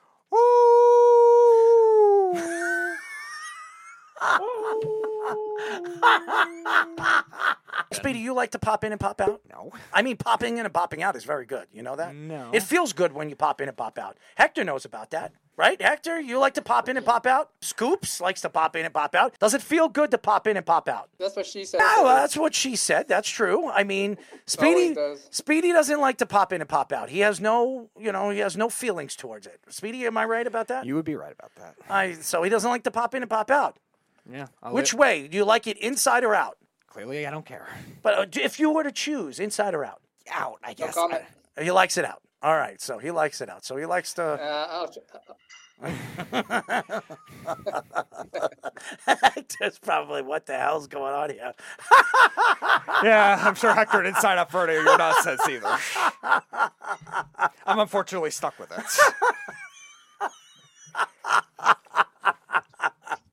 Oh, Speedy, Speedy. Actually, I asked Speedy yesterday. I said, "Would you put cottage cheese in your tuna fish?" And he tells me, "Why would I do that?" He says, "I guess I I put I'd try it, you know." But I said, "You would try that, but you wouldn't try this." And he te- he tells me, "Well, that's disgusting." I said, "Well, that's the whole point. What do you think cottage cheese and tuna fish would taste like?" I like that hat on you, Speedy. You got to wear it a little bit lower. You know, you look like you look like Gilligan. He looks like Gilligan from Gilligan's Island, doesn't he? He looks good. Look at him. Uh, I- I'm sure Derek is young, too young to get the, re- that reference. Let's go to a quick break. When we come back, we will have Mr. Derek Mountaineer and Mr. Hector here for Let's Parlay. You're, you're, you're listening to the Worldwide Sports Radio Network. This is the Sports Loudmouth. Get it, Speedy. Little Red Riding Hood. Look at him. He's wearing his like. Uh, there he goes. He look like Little Red Riding Hood. 631 672 3108 is the number to call. You're listening to the Sports Loudmouth. I'm your host, Daryl Marks, my co host, Speedy. Speedy, go to our website at www.worldwidesportsradio.com. Check out all our shows throughout the week, including the Loudmouth with me and Speedy Petey every single Wednesdays and Thursdays at 7 p.m. All you have to do to tune in every single week is tune in with me and Speedy Petey by going to our website at www.worldwidesportsradio.com. Oh, it's been great, Speedy. We have Brandon Lloyd up next, and and then Amos Willingham. Yes, in Major League pitcher who's going to be joining us in just a, a few minutes as well. Little Red Riding Hood. I like that, Speedy. As we call this segment, Let's Parlay. Parlay, ole, ole, ole.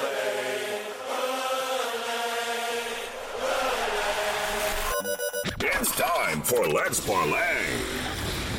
Ladies and gentlemen, we are back. Yes, Carl, let's go blue. We all know about Michigan. Yes, yes, yes. Anyways, as everybody knows, we call this Let's Parlay. Tonight, we have Derek, aka Mountaineer Mountain here, and Hector Macho Camacho here as well. As Hector joined us for the first time last week, and now Derek is back. Happy New Year, boys. I hope you guys are ready to make your picks. As you all know the story and you know the picks. Hector, you were two and two last week. Derek, you were not here last week, so let's uh, keep it going. Uh, as you guys last year were at a little bit over 69%. You were at 69.8%. You were you were, you guys were riding over 70% all season long.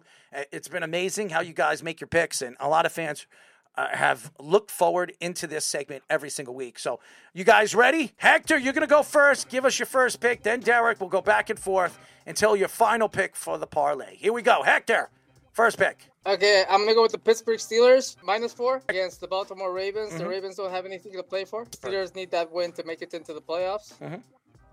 So I'm gonna go with my put. Yeah. All right, so he's going with Pittsburgh over Baltimore. Yep. All right, Derek, give us your first pick of the week. Uh, it, it really hit me this week with the uh, no Monday night football, no Thursday night football. You know, it's coming to an end, guys, and I'm always betting on football and this show especially. Um, my first college basketball pick of the year, I believe, on this show. I'm going to go with Memphis minus nine and a half right now. Mm. They, they tipped off about 20 minutes ago. We're, we're in the second media timeout. They're playing Tulsa. Um, it is their first conference game. Memphis has four ranked wins already on their schedule. They have two road wins over ranked opponents in Missouri and Texas A&M. Um, Tulsa's nine and three, but it's a very inflated record. Their best wins over Missouri State by a bucket, um, and their only high major opponent they played to date is Oklahoma State, a 17 point loss. So I just think Memphis is way more battle tested, and I like them to cover this nine and a half point spread right now. All right, Derek gives us his first pick. Memphis covering. All right, Hector, give us your second pick of the night. I'll take the uh, Los Angeles Rams against the San Francisco 49ers. They're uh, plus four. Neither team has anything to play for right now. 49ers have locked up the one seed. And the Rams already have a playoff spot, so give me the Rams plus four on the road. All right, the Rams plus four on the road for Hector's number two pick. All right, Derek, give us a number two.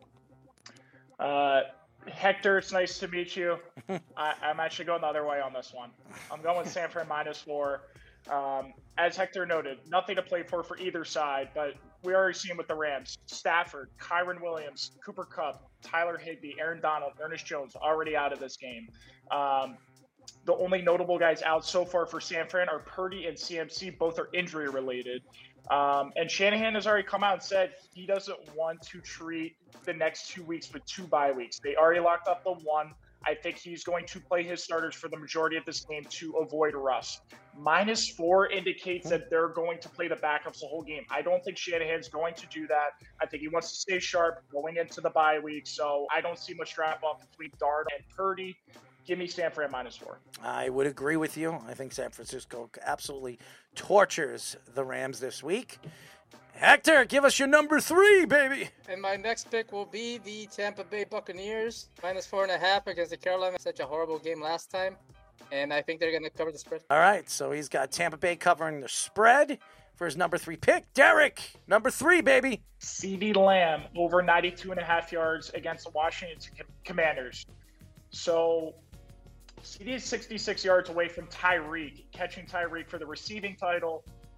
I, I, really like this angle. I think McCarthy and Jerry Jones are always ironing records up. I mean, earlier this year we saw the Cowboys blow out the Giants. They are up by three points the entire game against Tommy DeVito at week 10, but they kept CeeDee Lamb until the middle of the fourth quarter. So he became the first receiver in NFL history to have three straight games of 10 catches and 150 plus yards, three straight mm. games. Um, I want to put it past the Cowboys and McCarthy to keep CeeDee Lamb in this in this game, even if it's a blowout, just for CeeDee Lamb to give himself a case for the receiving title, Offensive Player of the Year against Commanders. Is the worst secondary football. Three of their top four corners are listed as questionable. One already listed as out. Um, juicy matchup. They haven't technically locked up the NFC East. They lock it up with a win. So I think the motivation is there. So give me CeeDee over 92 and a half yards. All right, Hector, give us your parlay pick, your final pick of the week. Yeah, give me the New England Patriots. As much as I hate to say it, I think they're going to beat the Jets, and I think uh, they're going to say goodbye to Belichick with a win. If they're at home, minus one and a half, I think they'll cover that easy.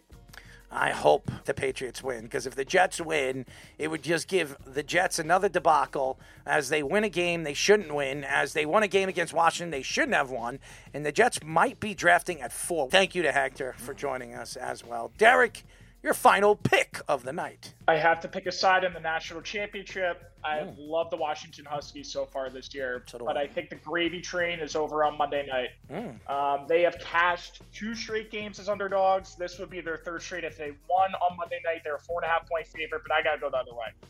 I'm going Michigan to cover the four and a half point spread. This is a team that's top 10 in success rate on offense and defense, so they're really balanced.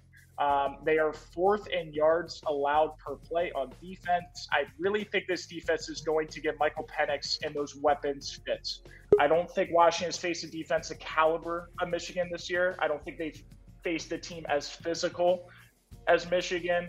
Um, and if there's one Achilles heel for Washington, it's that run defense. I think we saw Texas run for a lot of success on New Year's. We saw Oregon both games have success from the ground. And now you got Blake Corum, you got Donovan Edwards on Monday night. I think it's going to be a really entertaining game for about three, three and a half quarters. Michigan's going to pull away in the end and cover this spread. Wow! Listen to look at listen to Derek with confidence in Michigan and the Wolverines. Hey, I hope Washington wins. I, I love Michael Penix. I love those receivers, but I, I, just think I just think it's over Monday night. the farewell trip of Jim Harbaugh. He finally brings a national championship home to Michigan and says, "Sayonara! I'm heading to the NFL again." Hey, don't, don't dispute the farewell trip of the Pac-12 too. Washington goes out on top. Hey, listen, the Dodgers are saying a lot of sayonara, but they're saying sayonara to players that they should be saying and saying sayonara as they bring in their Japanese players. You know, you like that, Speedy? Yeah, very Could you good. do it? Could you, Japanese players. Japanese players. you see, you got Derek laughing. By the way, you're covering your eyes. I like that. I, what, what happened to the glasses I told you to wear? I think I left him in my house. I guess you see what I mean. This guy is someone organized. I mean, look, look Yeah, at I'm Brandon scrambling Lloyd. for six other Brandon things before Lloyd. the show, Look but at okay. him. He, uh, look at him. He's wearing his sexy glasses. He's ready to go. What happened to your sexy glasses? All right, I'm scrambling six other things before the show and a I meeting. mean, so now you look like a soldier. You know, you look like a soldier. And what is this with this moose? You know, whatever the hell the hell that thing is. Uh, The Bar Harbor, Maine. What the hell is that? where I went last year.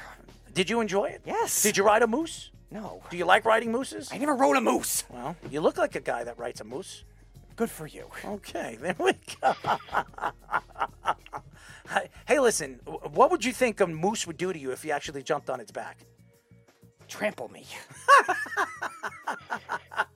How is it going to trample you if it's on if you're on its back? By the way, You're assuming I'm going to make it on my on its By the back. way, just so, and we're going to get Brandon Lloyd in, and before I say goodbye to you, Derek, I'm actually going to Madison Square Garden tomorrow. I'm doing, I have credentials to go to the bull riding championships over there, so I'm going to get to meet a lot of cowboys. Yeah, yeah, it'll be, That sounds fun. yeah, it'll be fun. I, I don't know. It, somebody told me, would you, if somebody dared you, would you jump on a bull and try to ride it? I said I've, I've jumped on a lot of bulls, and I've I've rode a lot of bulls in my past.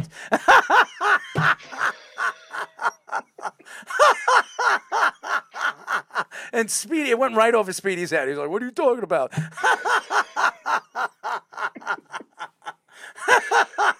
Anyways, Derek, thank you. Uh, happy New Year's, by the way, and uh, we'll see you next week, my friend. And uh, we'll keep tabs on you. You guys, uh, this is a new year. I want to see you guys get over seventy. I mean, it's unbelievable. You guys do better than Vegas. It's crazy. And everybody, I have people all over the country that reach out to me saying that you and Wes are absolutely fantastic. They love you guys. They really do. You guys are fantastic when you guys do it together, and you guys uh, have done pretty well together over the last couple of weeks. So good luck, and uh, uh, we'll keep tabs on it. We'll see you next week, my friend.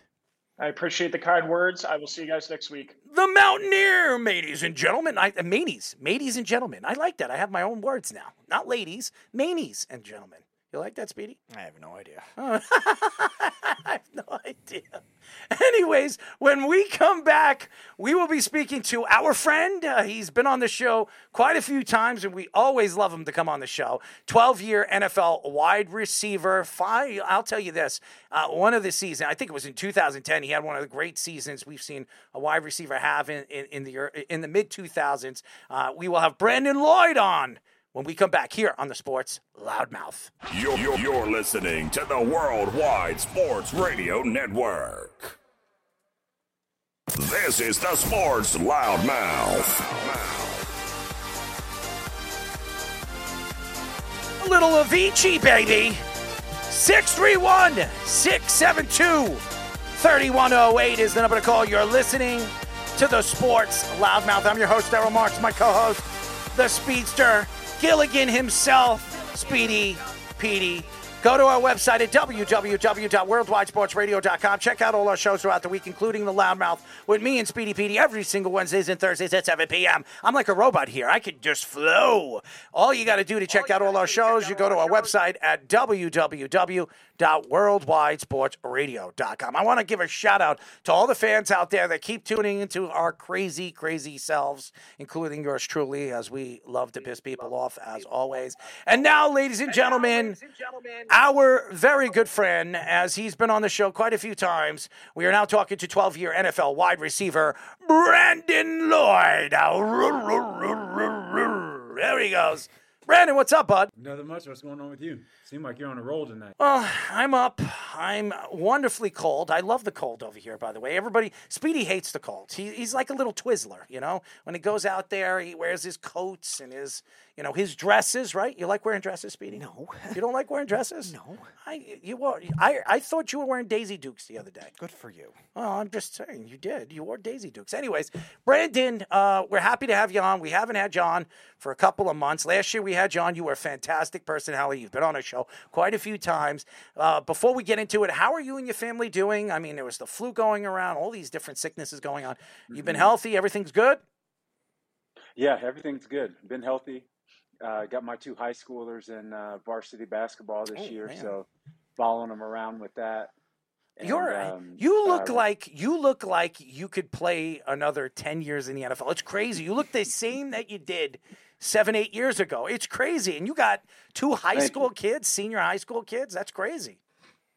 Right, right, right. Yeah, and then just doing my nonprofit work Mhm. with uh, Denver Tennis Park. So uh, we're doing some kids programming, and we're we're now the number one um, youth tennis provider in the entire state of Colorado. So we're serving over three thousand kids, and um, and that's about it. You know, just Youth tennis. That's interesting. I you want to know something? Mm-hmm. I played tennis in high school, and it, it was because I decided that my last year I was playing hockey. It was I was a pretty good I was a pretty good hockey player. I, my my coach told me I don't want you to play any physical sports. I didn't want you. I don't want you to play, run tr- cross country, run track and field, or play tennis. And I said play tennis. So me as an athlete, I said, you know, I could play tennis. I, I could go out there. I mean, I could be another Pete Sampras or mm-hmm. Andre Agassi. I went out there. I was pretty damn good, believe it or not. That's because I just used my athletic ability to run after the ball. I couldn't put any backspin on the ball. I thought it was ping pong, so I was trying to do it like a ping pong ball. That didn't work. And all these great tennis players used to do was just hit the ball around the court and made me run after it until I got tired. And then I was just done. I was like huffing and puffing. That's what they do to me. So I, it didn't work out. I was uh, I was third in singles or second in singles and fourth in doubles. But uh, I, I uh, played. I was pretty good. I played varsity tennis for the first time I never played tennis in my life. So athletic ability, baby. I don't know if I'm as athletic as you are. I mean, look at you. I mean, you played in the NFL for 12 years, and and in one season you were just as good as anybody that season. And it, it's it's an amazing story. And by the way, um, I want to give a shout out to you because over the last couple of years, I, I've watched all these different wide receivers play. And one of them that really stands out to me that remind me of you, and it's crazy, and I don't know if anybody's told you this.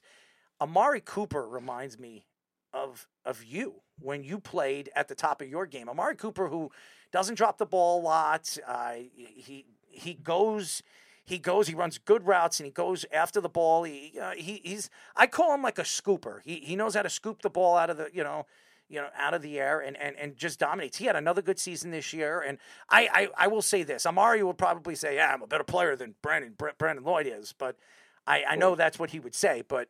I, I, I think that when I watch Amari Cooper play, he reminds me a lot like you because when I watched it play, at the top of your game, you were as good as anybody in the league. Awesome. No, I appreciate it. Yeah, that's that's big time. All right, so let's get into it. The Denver Broncos, okay? I mean, seriously, Yeah. the Denver Broncos have been absolutely horrific. I mean, they they went they had a lot of highs and a lot of lows this year. And when they were at their highest, they there were stories coming out in week eight or week nine when they were playing Kansas City and they beat Kansas City. They wanted to take Russell Wilson out. He wasn't getting along with the coaching. He wasn't getting along with any of his players. Not a coinky dink because we've heard stories about Russell Wilson in Seattle. Half the players over there couldn't stand him. We've seen Richard Sherman say things about him. We've heard other play Kam Chancellor say things about him. Uh, Marshawn Lynch went on, uh, you know, a couple of shows this year and said things about him. What is it about Russell Wilson? Why doesn't he get along with other players?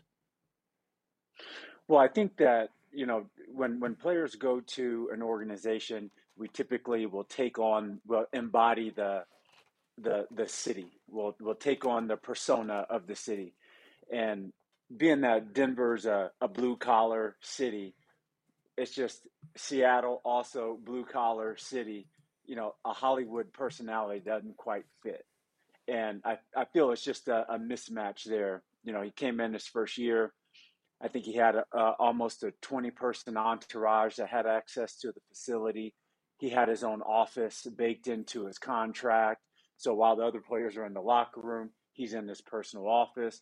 Why does a why does he need an office to run the Russell Wilson enterprise? And that just rubs teammates the wrong way. And the and, and what that puts off. I think the um, the the other aspect, he just maybe he, he he comes off a bit. He doesn't come off very authentic in in his approach and how he's communicating with the media. He maybe could be perceived as being a little fake. I think that uh, the interesting part about this, you know, as his former teammates in Seattle are talking about it, no one said anything while they were on the team with him. All this stuff comes out after he's off the team. So I think Seattle did a good job of insulating this personality Dysfunctions. character issues that he may have with the organization or with with his teammates. But once a player leaves that organization that drafts them, you know, everything kind of comes out, and you, the players have to start addressing that. So, I, I think him with him and, and Sean Payton. Uh, when Sean Payton got there, he nixed the entire entourage, took the office away, and you know he was forced to go back into the locker room and, and be an equal to the rest of the players. And I think that was more of a testament to Sean Payton um, to, to have the guts to do that and then and and then to go in to manage him as a player in the game. So I, you know, as, as I'm evaluating Sean Payton, yeah, the the one and five start was horrendous. You know, capped off by that disaster in the Miami game. But then the the third quarter of the season was decent. Mhm. You know, they they go on a, a five game winning streak, and and things started looking good for them. You know, there until the end, and so, you know, in, you know, in October, uh, you know, the way that Sean Payton needed to manage Russell Wilson, it appeared that they wanted to keep him under 30 throws was like the seemed to be the magic number. Um, uh, and and so as he's managing him, you know, I, I think it's it was it's frustrating. You could see them bickering at each other on the sidelines.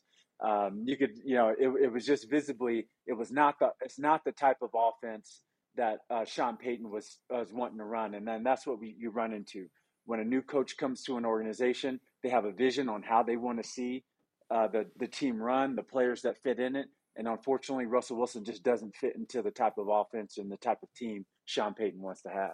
Yeah, so the, one of the other big things was they're not starting him to make sure they don't have to pay him a $37 million insurance bonus, too. So, what are your thoughts of that and just the general concept of these teams, especially now in this week where all these incentive bonuses are going to come out? What are your thoughts on the way the NFL sometimes nitpicks those things? you know that's the way it's always been and and and that that's just the nature of the business when i when i talk to my friends throughout my career who are in the business world uh, and i would tell them some of these inner workings of what's going on how they wouldn't send a defensive player on blitz packages because they don't want him to get too many sacks or how they uh, don't pass a certain player the ball because they don't want um, that player to be uh, uh, in a contract here because they don't want that player to come to the table for more money um, my business friends say, "Wow, this that's just disgusting." It's some of the most disgusting things we've heard. But at the same time, when they put that into context, they don't pretend like they've had a job where someone asked them to take a pay cut either. So you know, at, you know, put it in context. It's all relative. And so when it comes down to these players, it just depends on whose side you're on. Are you on the side of the organization or are you on the side of the player? So some people stand up and say that, that they're doing them dirty, and some people say you know the organization is doing the right thing by trying to maximize the dollars they have they didn't put themselves in this in this contract situation um, or the new ownership didn't get themselves in this contract situation it came with the purchase of the team so as i was as i reflect back on the the denver broncos um, you know george george Paton is the one who put this package together the general manager now he he should probably get two or three percent from the Walton family because, because there was no way this organization would have sold without a s- seemingly superstar quarterback, a hot shot head coach who just got done coaching Aaron Rodgers to MVP. You know, there was no way this team would have sold for four billion dollars as it did. So, you know, uh, George is on the side of the Walton family and making this deal, and so you know he got the team sold, and that's pretty much all he cares about. Now it comes down to you know uh, Nathaniel Hackett, uh, you know, botched that the first year, and now Sean Payton's in here cleaning it up. So, um, you know, as I view it, um, teams do this all the time. They give a player an option. Look, you're not playing up to how we expect, or this isn't going. This isn't going the right way, the way we would want it to. You can stay here, but you have to take less, or you can try your, try it out on the open market. And Russell Wilson's going to try it out on the open market, like like any player should. You know, you should say, "Hey, I'm going to take my money, cut my bait, and go out there and have at it." Mm, he's definitely uh, having at it with Ciara. I mean, she's something to look at. I can tell you that. At least he has something to look at. I can tell you that.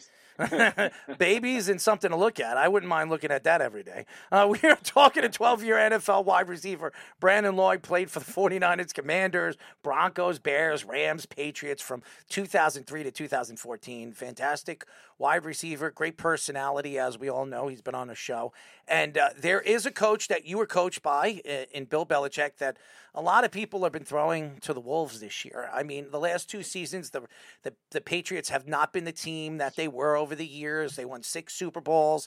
Uh, Tom Brady goes to the Buccaneers and wins another Super Bowl, and everybody says you can't win without Tom Brady. Maybe that's true. Maybe that's not true. But Bill Belichick, who still wants to coach, he uh, some people say that he wants to coach all the way until he breaks Don Shula's record as he becomes the winningest coach in NFL history. But it seems like uh, Robert Kraft wants to part ways with him, uh, and ownership just hasn't gotten along with Bill Belichick since the whole Jimmy Garoppolo, Tom Brady thing. Uh, do you believe Bill Belichick is going to part ways in the offseason? And if he does, do you believe he still wants to coach? Do you still think he's going to come back? And if he does, who do you think he is going to go and coach? Yes, he's he's definitely coming back. He's definitely coaching. I, I believe that he's he, he he could be out of New England, so I'll go out on a limb and say he'll be out of New England. And then there's plenty of places for him uh, to land. Um, maybe with the Chargers. Does that sound? Does that sound? Let, let me tell you something, reasonable? just so you know, Brandon Lloyd, and, and I want to tell you, Brandon. I've been saying this before the season started that Bill Belichick was going to be on his way out. And Speedy, what was the team that I said he was going to go to? The Chargers. The Chargers. And why did I tell you he was going to go to the Chargers?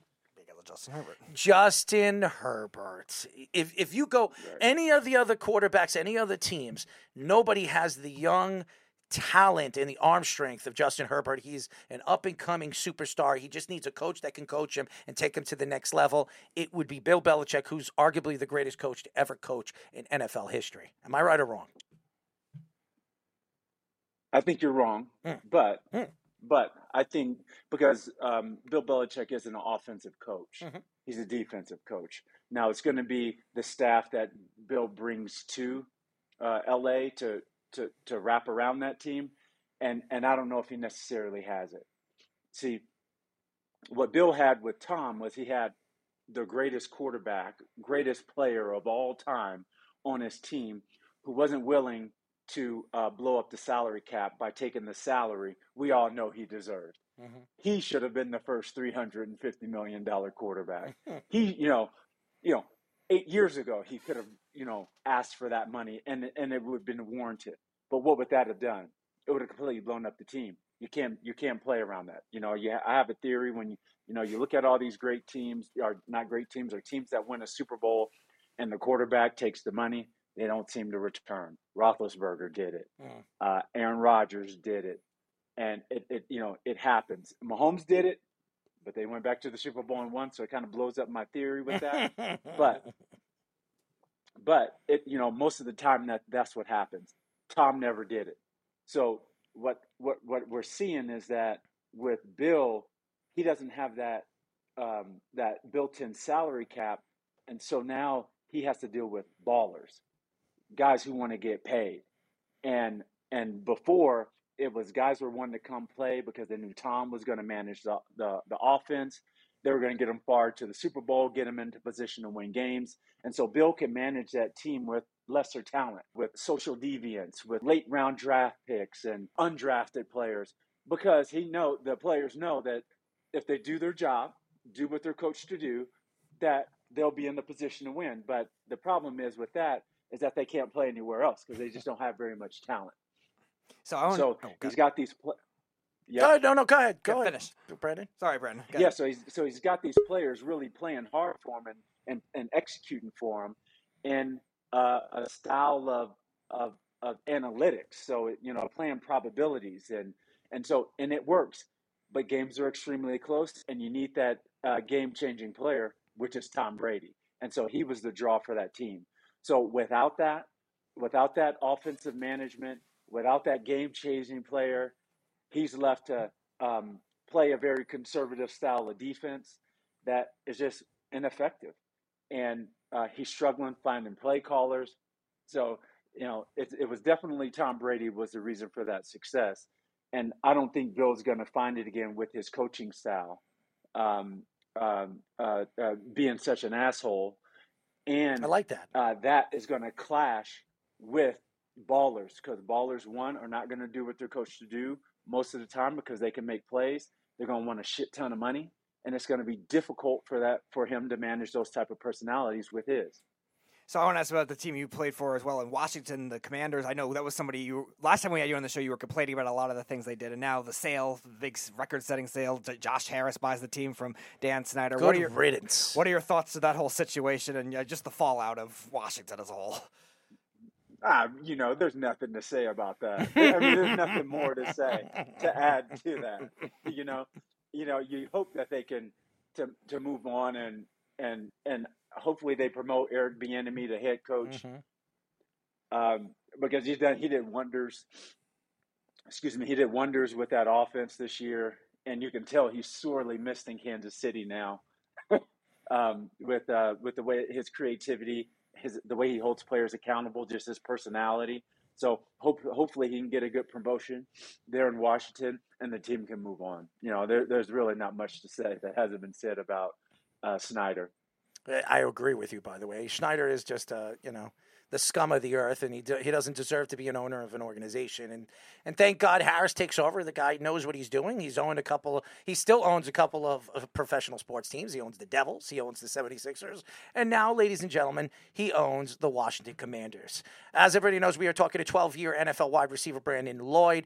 Brandon, you look at the playoffs now, it is so wide open. In the AFC, everybody thought that this was going to be the, the best year when it comes to talent, and, and it really hasn't been. I mean, we, we understand what the Ravens are. Or the Ravens, Lamar Jackson's had a sensational. I think he's the MVP of the league, especially what he did against Miami the other day.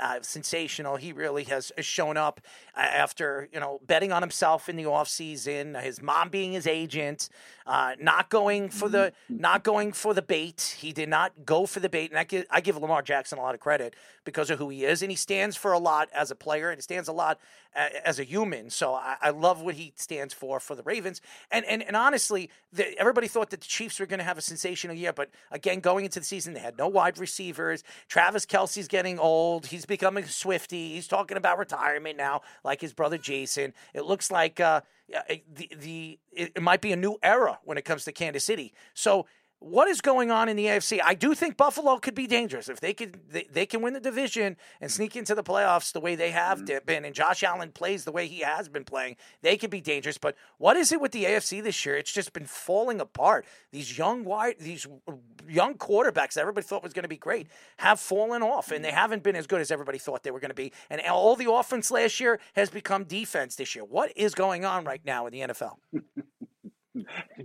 the um, and also the injuries. I think that's Mm. also played a big factor Mhm. into it. It was like a there's a record amount of backup quarterbacks that played this year. with it, you know, fourteen or fifteen uh, starting quarterbacks injured uh, this this season.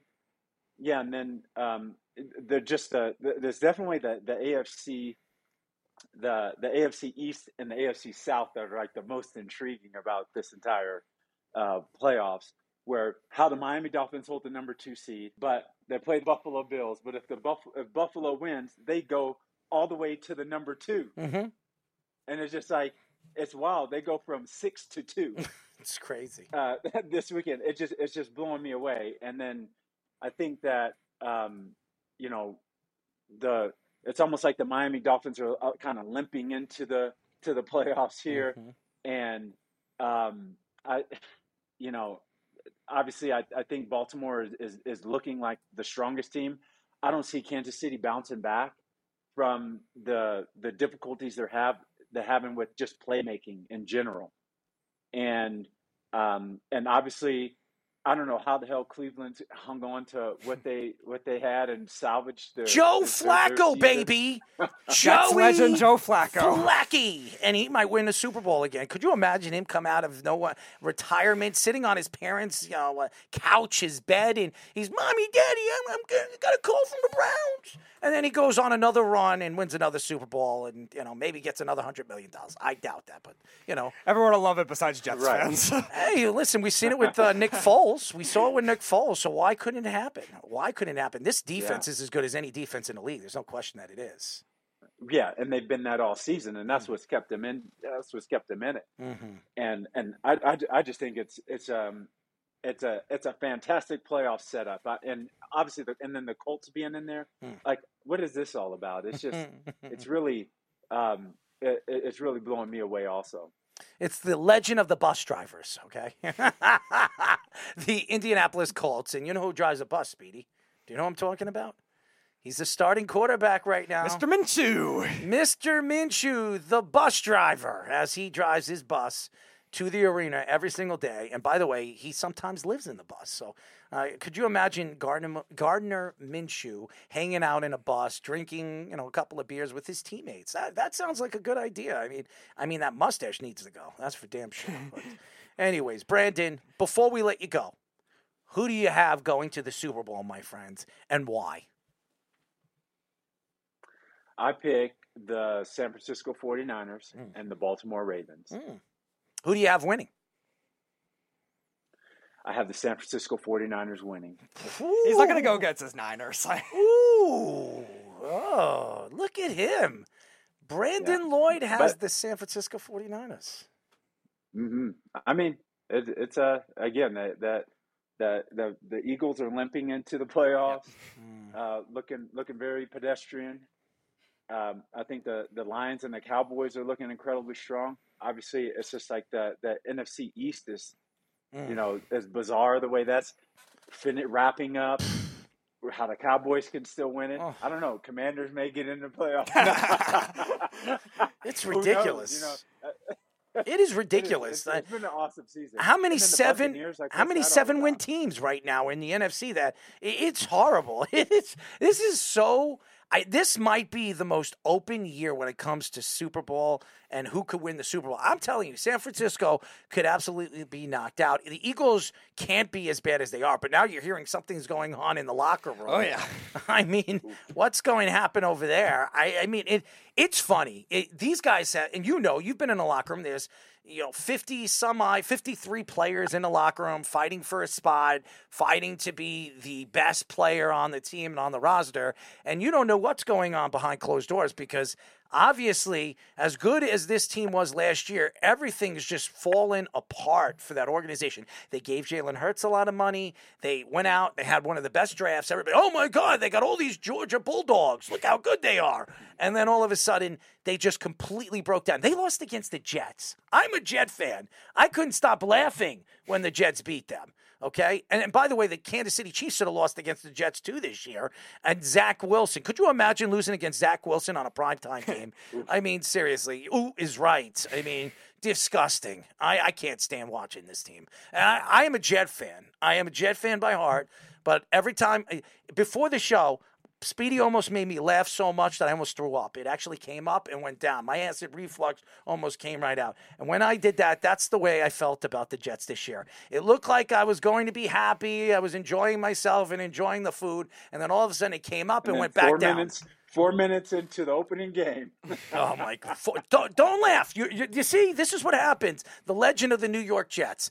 Four plays. Mm. Four plays, plays. after my quarterback runs on the field, lights off, lights sharpening up in the air with the American flag and the national anthem comes out. He looked like Superman, Supergirl, or whatever, Superwoman.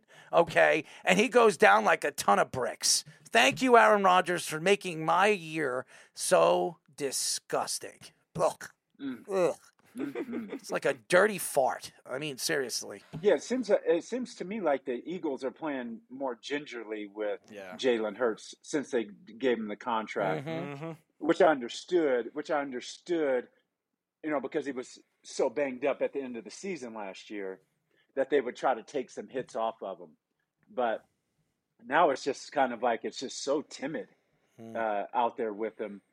Um, so maybe they can ramp it up mm. going into the into the playoffs, where it's kind of like you know go out there, ball out, leave it, let it all hang out, let it all, leave it all on the field, kind of attitude. Maybe they can do that, but that's still not going to fix their defense. Their defense is just struggling so so oh. bad. It's just hard to look at. The secondary is hard to look at. And by the way, watch out for the Lions. I'm telling you right now, watch out for that team. That team is dangerous. And Dan Campbell, I love the veins coming out of his neck. I like his his face turning red, screaming at the referee, screaming at his players. Looks like he's already ready to rip his skin right off his body. I mean, that guy. I, I that's what I wanted to see Robert Saleh. Instead, Robert Saleh puts his head between his legs and takes a fart. Okay, that's what I watch Robert Saleh. He's farting and he, he sits there and be, what do you want me to do? Throw the podium? I wanted you to do something. I mean, eh, I can't sit here and watch this team week in and week out look as bad as you do, and you sit here and say, well, you know, our defense looked pretty good for three quarters. You idiots. I mean, serious. And by the way, Steve Weich, please, man, please, for you to tell me that Robert Saleh should be a coach of the year candidate, what was it, six weeks ago? Shame on you, okay? Shame on you. You would come on this show and you told me that. And by the way, I want to ask you a serious question before you we leave, okay? Because I had a, I, I I attacked Steve Weich on this. I love Steve. Steve is a great guy. He's a great person, great human. All right. This guy told me that I, I'm, I'm just going to say this very nicely. Philip Rivers is not a Hall of Famer. He says that Ben Roethlisberger, Eli Manning, Hall of Famers. Philip Rivers, and he also said that Matthew Stafford has a better chance of going to the Hall of Fame over Philip Rivers. And now, by the way, Philip Rivers has uh, he's been in the top 10, top five in a lot of numbers in, in the NFL, all the numbers. And this guy has put up enough numbers to be in the Hall of Fame. Is Philip Rivers a Hall of Famer? No. Ugh, come on, Brandon. Brandon. Well, the thing you, you mentioned about those other two quarterbacks is they do have Super Bowls. Yeah, but it takes a team to win a Super I- Bowl, Brandon. It takes a team. You're going to blame him for that? That guy played on a torn ACL all the way to the AFC title game. I mean, come on. Eh, You can't I blame get him. it. I get it. All right, Brandon. I, I'm Yeah, gonna don't- I'm gonna give you credit because you played in the NFL. Okay, I never did. I never stepped foot. I did. St- by the way, I did step foot on the field, but I never played. You understand? I stepped on. You know, I I got to see the field. I never got a chance to catch a football on the field. I got to do play by play on the field for the Jets. I, I mean, I did do that, but that doesn't really stand for anything as a professional football player. But uh, Brandon, I am. So I am. yeah, I'm I'm curious the argument for Philip Rivers in the. In the All right, you want to hear my argument? I'm gonna I'm gonna be very nice, I and then we're- I'm gonna be very quick and on this. Philip Rivers might have never won a Super Bowl, but if you look at the numbers, and numbers mean everything when it comes to the NFL, as they like to look at numbers, especially when you look at the board and, and when it comes to voting. Philip Rivers has thrown more yards than Eli Manning and Ben Roethlisberger. He has thrown more touchdowns than Ben Roethlisberger, Eli Manning. He's thrown a least amount of interceptions than Ben Roethlisberger, Eli Manning. I, I mean, if you go quarterback rating, I think he, I think he has a higher quarterback rating, but than both of those guys. His numbers stand out. Now, I'm not saying he's an elite top five quarterback of all time, but if you if you compare the guys that he played with and, and were compared to in that draft, even Tony Romo or Tony Toto, whatever the hell you call him, uh, he wasn't even drafted that year. He has better numbers than him. And people still think that Tony Romo was a borderline hall, which he's not, by the way. That guy couldn't win a big game if he, if his life depended on it. Okay, he's very good at doing uh, the broadcasting. I mean, he he'd probably go in as a broadcaster, but not as a football player. I, I absolutely believe when you look at Philip Rivers and what he has done, uh, you know, as a Charger, his numbers show that he is a Hall of Famer. And, and like I said, it takes 50, 52 other players to help him out to win a Super Bowl. He didn't get that. LaDainian Tomlinson, when, when they were as good as they were, he wasn't healthy that year. He didn't play healthy that year. They, it, they always fell short. They had one of the better tight ends in the league, but the guy couldn't stay healthy at the tail end of his career when Philip Rivers was playing at the top of his game. So, uh, yes, I, I do believe he's a Hall of Famer. I think his numbers would show that he is. I just feel that nobody's going to give him the credit because he never won a Super Bowl. So that's my answer to that. And then and so how do you rank him with Marino? You you No, think he he's- has had a better career than Marino? No, nobody's had a better career than Dan Marino. If Dan Marino played in these times, Dan Marino would have like uh, 150,000 yards. he would have he would have like 900 touchdowns. I mean, Dan Marino was unbelievable. Those Miami Dolphin teams were horrible. They were horrible, and his offensive line. Well- Oh my God, I wanted to throw up when he was playing. I mean, the Jets used to try to kill him when he was on the field, and he killed the Jets because guess what? When the Jets were had a chance to hit him, he for some reason the offensive line knew how to block. So I'm just So how would you how would you compare Philip Rivers to Dan Marino for two quarterbacks who didn't Um, win Super Bowls? uh, or how would you how would how would you compare Philip Rivers to quarterbacks who are in the Hall of Fame who didn't win Super Bowls? You know, I, I, I don't I don't have the numbers in front of me, but if I look at Dan Marino, and I, I want to apologize, and, and Amos will will get you on in just one second because I, I have to I have to prove I got to prove my friend Brandon. You know, I have to argue these points, so I'm going to bring up Philip Rivers' numbers, and I'm going to bring up Dan Marino's numbers, and I'm going to explain to my Yeah, friend uh, over here. Jim Kelly, uh, Fouts, Warren Moon, and Mm-hmm. Tarkenton. Okay. All right. Here we go. We got Dan Marino and our friend over here, Philip Rivers. Okay. Here it is. I got it right here. All right. Dan Marino played in 242 games, 216 AVs, 59.4 completion percentage, 61,361 yards, and 420 touchdowns. Ooh, I like this. Philip Rivers has played in 244 games, 218 AVs, which is two more than Dan Marino, 64.9 completion percentage, which is better than Dan Marino, 63,440 yards, better than Dan Marino, and 421 touchdowns to Dan Marino's 420. I'm going to go with Phil. No, I'm just Philip kidding. Rivers is going in. yes, Yes. I'm You right. Give it to me. Give it to me, Brandon. Give it to me. Uh, Oh my god. it. You win. You win. I like it. Philip Rivers in the Hall of Fame. That's right. I Steve it. Weich, eat your heart out.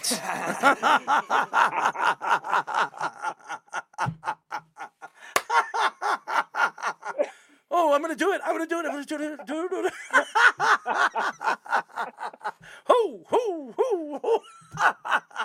I should be on the committee. they tell me to get the hell out of there.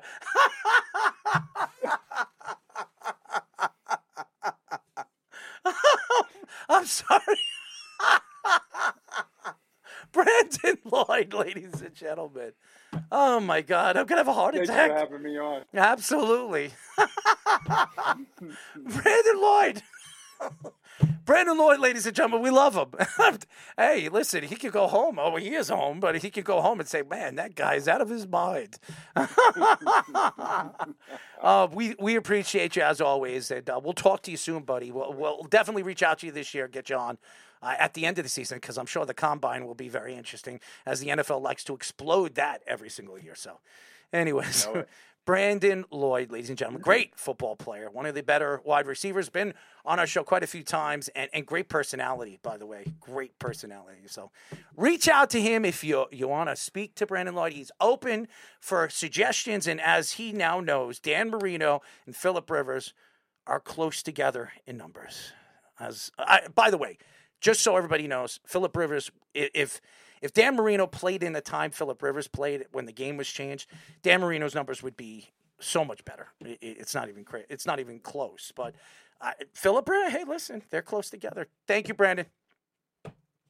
So long. Brandon Lloyd. And now uh, a guy that's been waiting to come on. We're going to go to a quick break. When we come back, ladies and gentlemen, he's been very calm, collective, pitcher, ready for the new season as the Nationals, yes, the Nationals are ready to play some baseball. When we come back, we will be talking to Washington Nationals relief pitcher Amos Willingham here on the Sports Loudmouth. You're, you're, you're listening to the Worldwide Sports Radio Network. This is the Sports Loudmouth. Oh, Speedy's bringing it back. A little rock and roll. 631 672 3108 is the number to call. You're listening to the Sports Loudmouth. I am the Loudmouth. As you know, I'm Errol Marks, my co host, Speedy. Petey, go to our website at www.worldwidesportsradio.com. Check out all our shows throughout the week, including The Loudmouth, which airs every single Wednesdays and Thursdays at 7 p.m. To tune in, all you have to do is go to www.worldwidesportsradio.com and check out the local listings, all the guests that we have, all the craziness as we and me and Speedy Petey. Our show has been up as its own identity on Apple Podcasts for the last two months.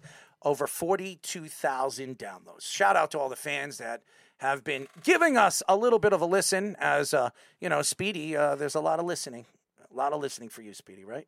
Sure. Are you listening? Of course. Are you listening 42,000 times? Are you the fan? Are you the fan downloading 42,000 No. times? No, it's not you. I, well, it's somebody because I don't know. 42,000 sounds like a lot. How about you? How about you, Scoops? Have you been listening 42,000 times? 42. You're the one that's been. I knew it. See, I, I it wasn't everybody. So that means you were over there in Germany. You're over there in Berlin and all that other stuff where the maps tell us. I mean, man, you're all over the place, man. You really are. Anyways, I I thank you to Brandon Lloyd as I I proved him wrong as I did to Steve Weich. Eat your heart out, Steve. Anyways, uh, for the first time on our show, we're very happy to have him on. We are now talking to Washington Nationals relief pitcher Amos Willingham. Clap, Speedy, clap.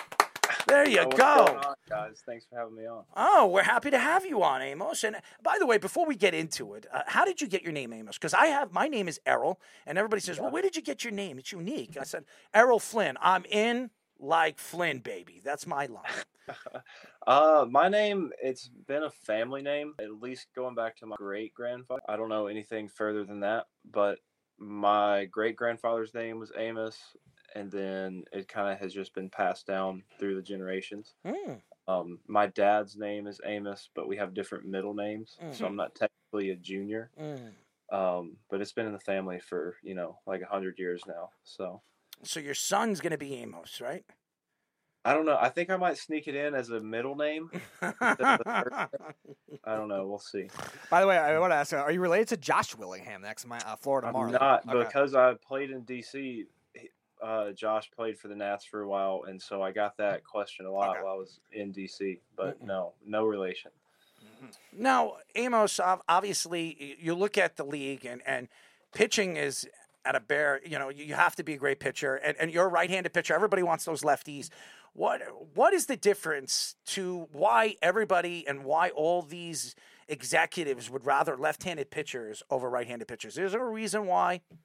Uh, just you know, being a lefty, it's a little bit unique still. I mean, what it like fourteen percent of the population is left-handed, so you know when you can find a guy that throws ninety six from the left side, it's you know a lot different than for every one lefty that throws ninety six, there's twenty righties that throw ninety six. So, um, finding those guys, it's a little bit like finding a diamond in the rough. You know, every time you get one, it's it's pretty special. Um, but especially you know there's just so many big left-handed bats in the league right now uh, i mean just you know harper Ohtani freddie freeman you know and they see righties all the time and so if you can throw a lefty at them it kind of gives you a little bit of an advantage you know those dudes are going to hit regardless but Mm. you know, it's better than just seeing stock righties over and over So, what was it like coming coming up into the major leagues? This was your first year in the major leagues. What did that moment feel like for you entering the big leagues? Yeah, it was. Uh, I kind of people asked me if I was nervous, and the answer is I, you know, I don't really know. I don't remember because there was just so many emotions going on. It, everything was just going so fast, and um, you know, I started last season in Double A, was only spent a month in Double A, went to Triple A for a little over a month, and then I was in the big leagues. So it just the timeline happened really fast, and then you know, next thing I know, I'm on a plane headed to Seattle, and um, you know, there for a couple days, and they finally call my name, and uh, you just get just it's just a a rush of adrenaline and like happiness, and um, you kind of it's like your dreams are coming true, and then at the same time, it's a realization that like this is about to be the hardest thing you've ever done in your life at the same time. Um, you know, it's on the biggest stage that there is for baseball. Um, and so it's it's just everything is going 100 miles an hour, trying to wrap your brain around it. Um, but I did make sure when I got out to the mound for the first time, you know, I, I took a second and kind of looked around the stadium, took all the sights and sounds in, kind of like a mental snapshot of it. Um, and then, you know, let whatever happen happen.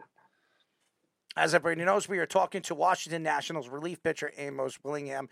You know, it's so hard to go up. You, you go from single A to double A, triple A, and it, it, it usually takes a while to get over there from triple A to the majors. For some reason, you could sit in triple A your rest of your career and never step foot on a major league, so, uh, uh, you know, a diamond. When you Yeah. look at you look at some of the great pitchers that you've pitched against or even pitched with in the minor leagues. What what stood out to you in the three, four, five years in the minor leagues that got you to the major leagues from all the other pitchers that you've seen in, in the minor leagues? Yeah, my big thing, my whole life, my dad, you know, was he was really big on it when I was little. It's just you know throwing strikes, attacking the zone, going after hitters. Um, I think mental makeup is you know probably the biggest reason why anybody makes it to the big leagues. Um, you know, you got to be mentally tough.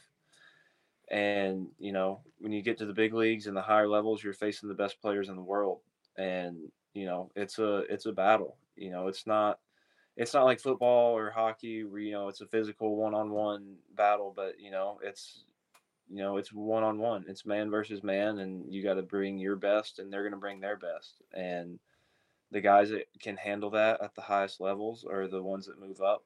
Um, and then obviously, you know, when you get to double A, triple A, everybody's got good enough stuff to pitch in the big leagues. It's just how consistent are you going to be, and are you going to be able to handle the, you know, the mental workload that you're going to be under. So one of the big changes this year in MLB was the pitch clock. I know you being in the minor leagues before that experimented with that kind of thing probably more before some of the veteran pitchers did. So where do you stand on that? And was it easy to adjust right away when you came up in the majors? Yeah, so I'm personally a big fan of the pitch clock. Um, you know, I'm always been a guy that likes to work fast, and then um, my first full season in the minors, um, I kind of there was no pitch clock, and the other teams, the hitters, were able to use that against me. You know, because I'm trying to go fast and you know get the ball back, throw it as quick as possible. And you know the other guys in the box, you know they're calling time every pitch. They're you know, knocking their spikes off, they're tying their shoe, just stalling. Um, I didn't handle it very well. I think if you go back, my uh, ERA from high in 2021 is like a 14. Wow. Uh, yeah, it was it was a rough rough month or so. Um, but the the pitch clock I'm a big fan of, and then the the rule is you have to be in the box, alert to the pitcher with eight seconds left on the clock, and so um, that's what I, I'm trying to throw the pitch with eight seconds on the clock. Hmm. So like nobody on, you get 15 seconds. So you know I get the ball back. I'm trying to be ready to throw my next pitch in seven seconds Wow. and um, I think it, it helps me kind of stay in more of a rhythm. Um, he doesn't, you know, you got to think a little bit out there, but for me, I'm an overthinker, and so the more time I think, the you know, the more kind of more negative thoughts are going to creep in. So if I can just go, go, go, then you know that's that's the way I like to pitch. So I I love the pitch clock. I know some people aren't a big fan of it, but I think overall it's been good for the game, and I think it's it's moving the game back in the in a better direction than it was previously. Amos, you you look at the league, and obviously there's so many good pitchers in the league. You you you've been called up, and and there are a lot of pitchers being compared to one pitcher to the other. With your release point, is there a particular pitcher in the league right now? Would you compare your release point, uh, you know, to, and and what kind of pitcher are you compared to right now in the major leagues? Um, you know, there's there is so many guys that are in the big leagues. It's hard to, and only so many guys are going to be, you know, the stars, especially out of the bullpen. You know, every every team's going to have a closer.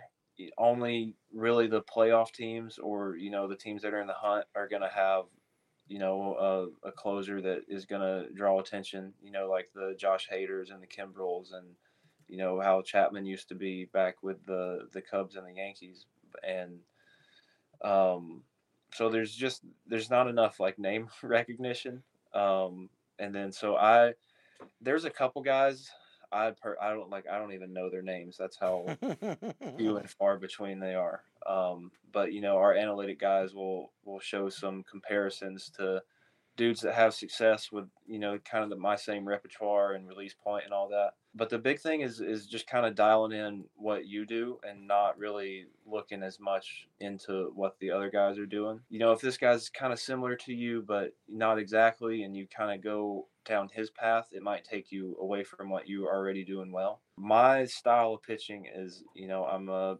mid to upper 90s fastball with ride at the top of the zone. Unfortunately for me, the big league hitters are, you know, a little bit better at hitting that stuff than the minor league guys are.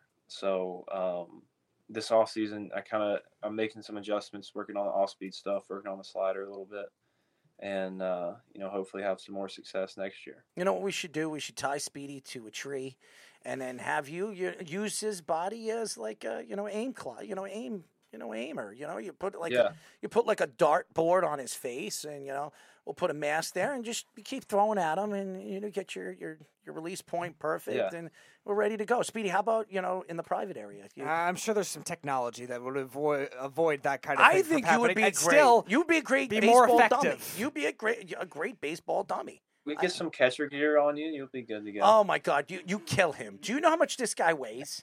I mean, he, he weighs like 140 pounds soaking wet. If he, if he stands behind and gets one, takes one of your fastballs, what do you throw, 95, 96? He'll probably he'll probably fly in the stands. I mean, serious.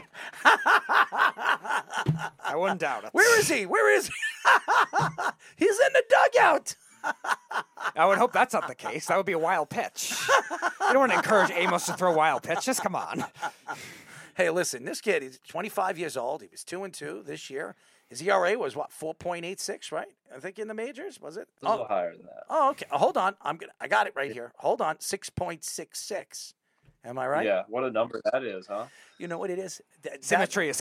You know, Austin 316, baby. Austin 316. You know, if if you just got close to that 316, we would say you're you're right there. But I listen, I I, I think you're gonna have a good year. And by the way, our friend Charlie Slowes is the voice of the Nationals. I know you know Charlie. Charlie's uh Yeah. is a good dude and he's he's a friend of the show.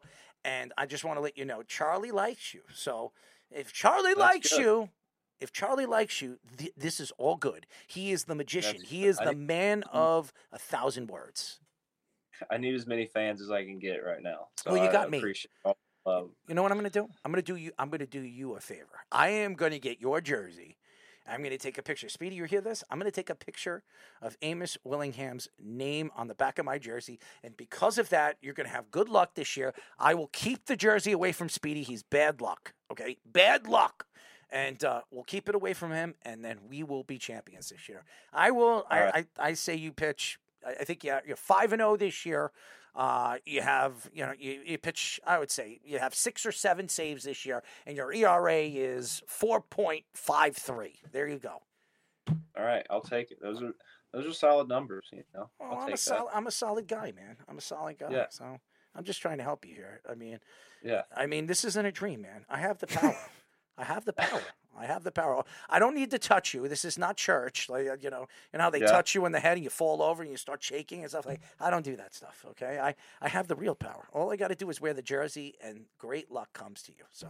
You have telekinesis. You can do it. I don't have that, and if I did, I wouldn't be here. Okay, that's for sure. or you would be. You're trying to use it as a as a cover up. Well, you know what? There's a lot of things I cover up. It's just not going to be that. No, if, if, if, if Errol had telekinesis, he would try to move the pitches of the opposing teams against the Yankees so they could hit better. What are you talking about? I, I- you know what it is? Is everybody says I'm a Yankee guy. Okay, I'm a Yankee fan. I, mm-hmm. But I, I attack the Yankees. I, I've, I was at the Yankee game when the, the Yankee fans were attacking Soto, and I told the Yankee fans over there in the bleacher creatures, and I told everybody, "You're booing this guy, and he could be a Yankee next year." They looked at me and said, "Oh yeah, how that's how's that going to happen?" And what happens? He becomes a Yankee in the offseason. So I, I got to go there next year, right there in the bleacher creatures, and give them the finger. I told you, I told you so, you morons. Yes, because the odds of that coming out as the same exact people are going to be very improbable. I could do my shimmy shake and say I was right. Philip Rivers, I was right about Would that. Would you wear your Willingham Nats jersey into the bleachers at Yankee Stadium? I'll tell you what, man. I'll tell you what. I will do that for you when the then when the nat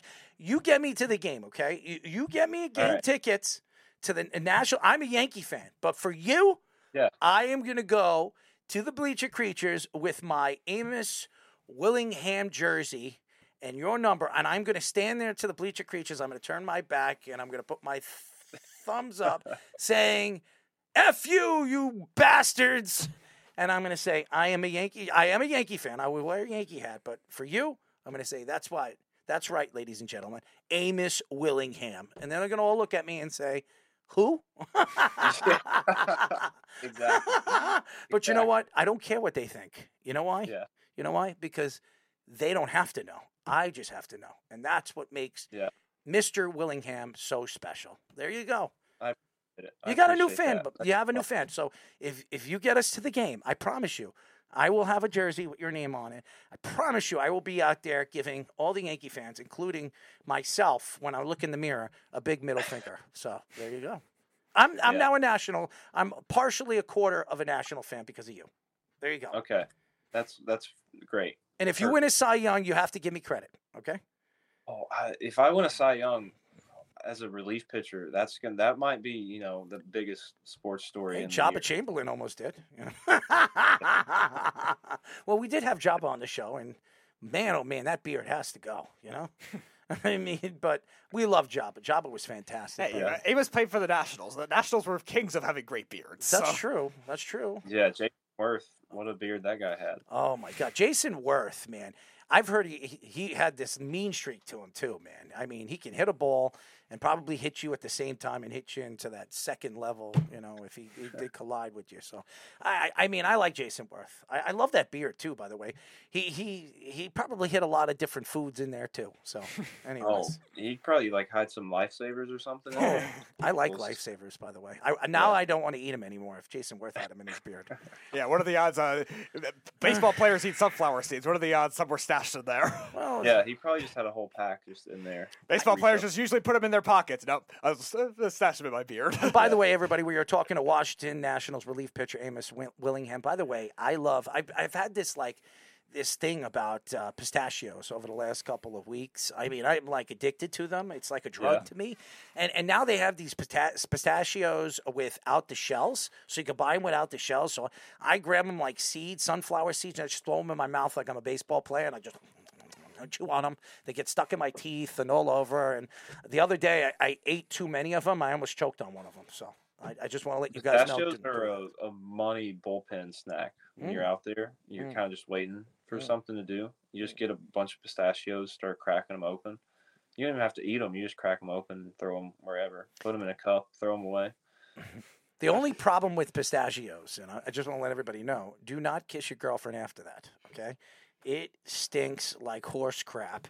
And then when they smell your breath, they're like, "Go brush your teeth, go wash your mouth, do something," because it sounds, it smells like horse crap. So I, I just want to let everybody know if you're hanging out with a chick or you're hanging out with a girl or whatever you do in your your private life, Speedy, I don't know what you do or who you're hanging out with, do not do it in front of anybody. Okay, just so you know.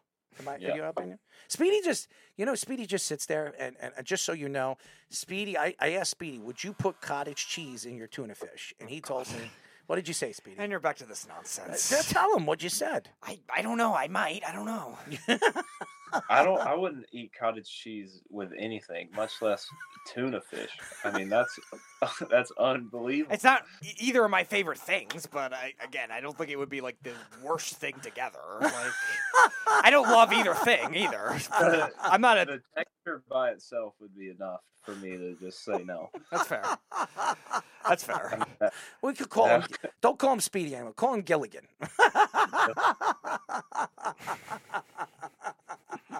Hey, I wanted you guys were talking Mhm. uh, to Brandon Brandon about Lloyd. you know the uh, the quarterbacks Mhm. and quarterback without a Super Bowl that didn't get brought up that I was waiting for Mhm. was my boy Matty Ice. Mm. Matt Falcons fan? What do you got? You think he's a Hall of Famer? Oh yeah, he's. I think he should be. I, again, it's going to be tough to tell if the committee will actually put him in because they're very they're not as stingy as baseball, but they can be tough in terms of like letting like top notch players in as it is. Like Brian Dawkins, who's one of the best safeties we've seen recently. Like it took him like five tries to get in, and he like Matt Ryan, he's a great quarterback. I wouldn't say he's like top three of that generation though, so it might be harder for someone like Hold that on, to get in. let's- let's Are you a look Falcons fan, Amos? Yeah, big. Unfortunately, a big Falcons fan. Uh, Matty so, Ice is a Hall of Famer. I'm looking at his numbers right now. 234 games, 210 AV, completion percentage 65.6, which is higher than Dan Marino, right there with Philip Rivers, 62,792 yards, right there with Philip Rivers and Dan Marino, 381 touchdowns. He uh, Dan Marino had 420, Philip Rivers had 421. Dan Marino is a Hall of I mean Matt Matt Ryan's a Hall of Famer. He's a Hall of Fame. He's not a first ballot. He won't be a second ballot. He'll be he'll be on one of the ballots probably at the age of like you know 60 you know 50 he's going to be on the ballot a couple of times and people are going to forget about it but one way or another matt ryan's very liked. Nobody hate him. Uh, look look at russell wilson. Russell wilson was on his way to be a hall of famer. And because of all these things that have happened over the last couple of weeks and, and months and years he's not going to be a hall of fame. There's no way the committee is going to vote him in I mean, his Hall of Fame is Ciara, okay? Her shaking her rear end and doing her dances and wearing those skimpy little clothes. That's what my Hall of Fame is. I mean, just looking at that ass every single day. That's my trophy, baby. That's my Heisman. That's my Super Bowl. Screw the Super Bowl ring. Ciara, why don't you just bang that ass around a little bit? Yeah, I mean, he's doing something right. May not be Hall of Famer. We all know who the women in that relationship is. You know, the Yeah. woman. Yeah, that's definitely Russ. I mean, that woman. You know, all she has to do is shake that tushy. My eyes will just go boing. You know, I'll be like the mask, that guy from Jim Carrey. Jim you know? Carrey, yep. I'd be Jim Carrey. But anyways, go ahead, Speedy. I was going to ask about the uh, National League East being you playing in. it. It's been one of the better divisions in baseball recently. My New York Mets underperformed this year, but they had three other playoff teams. Uh, So, what was it like facing some of those uh, so, some of those hitters, and what were some of those rivalries like? Yeah, so I got to. I didn't get to face the Braves or, well, I guess I faced the Marlins once. Um, but you know the Phillies. I faced the Phillies twice in Philadelphia, and for a rookie without, and that was my second game ever was in Philadelphia, and it was tough. The bank is the bank is hostile, that's for sure. So, um, and then you know the Phillies, great team. Really can't believe they missed out on the World Series this year. Um, but the first Philly I faced, you know, they called down the bullpen and say get get Willingham ready for Schwarber, and you know it's my second game ever, and you know I was just sitting there like, okay, whoa, that like that's different. you know, I'm getting ready to face Kyle Schwarber instead of you know some guy from the Somerset Patriots or you know whatever minor league team I'm, I'm facing that day. Um, but the Phillies, great team, great atmosphere in the bank. Um, tough place to play. Uh, tough lineup to face.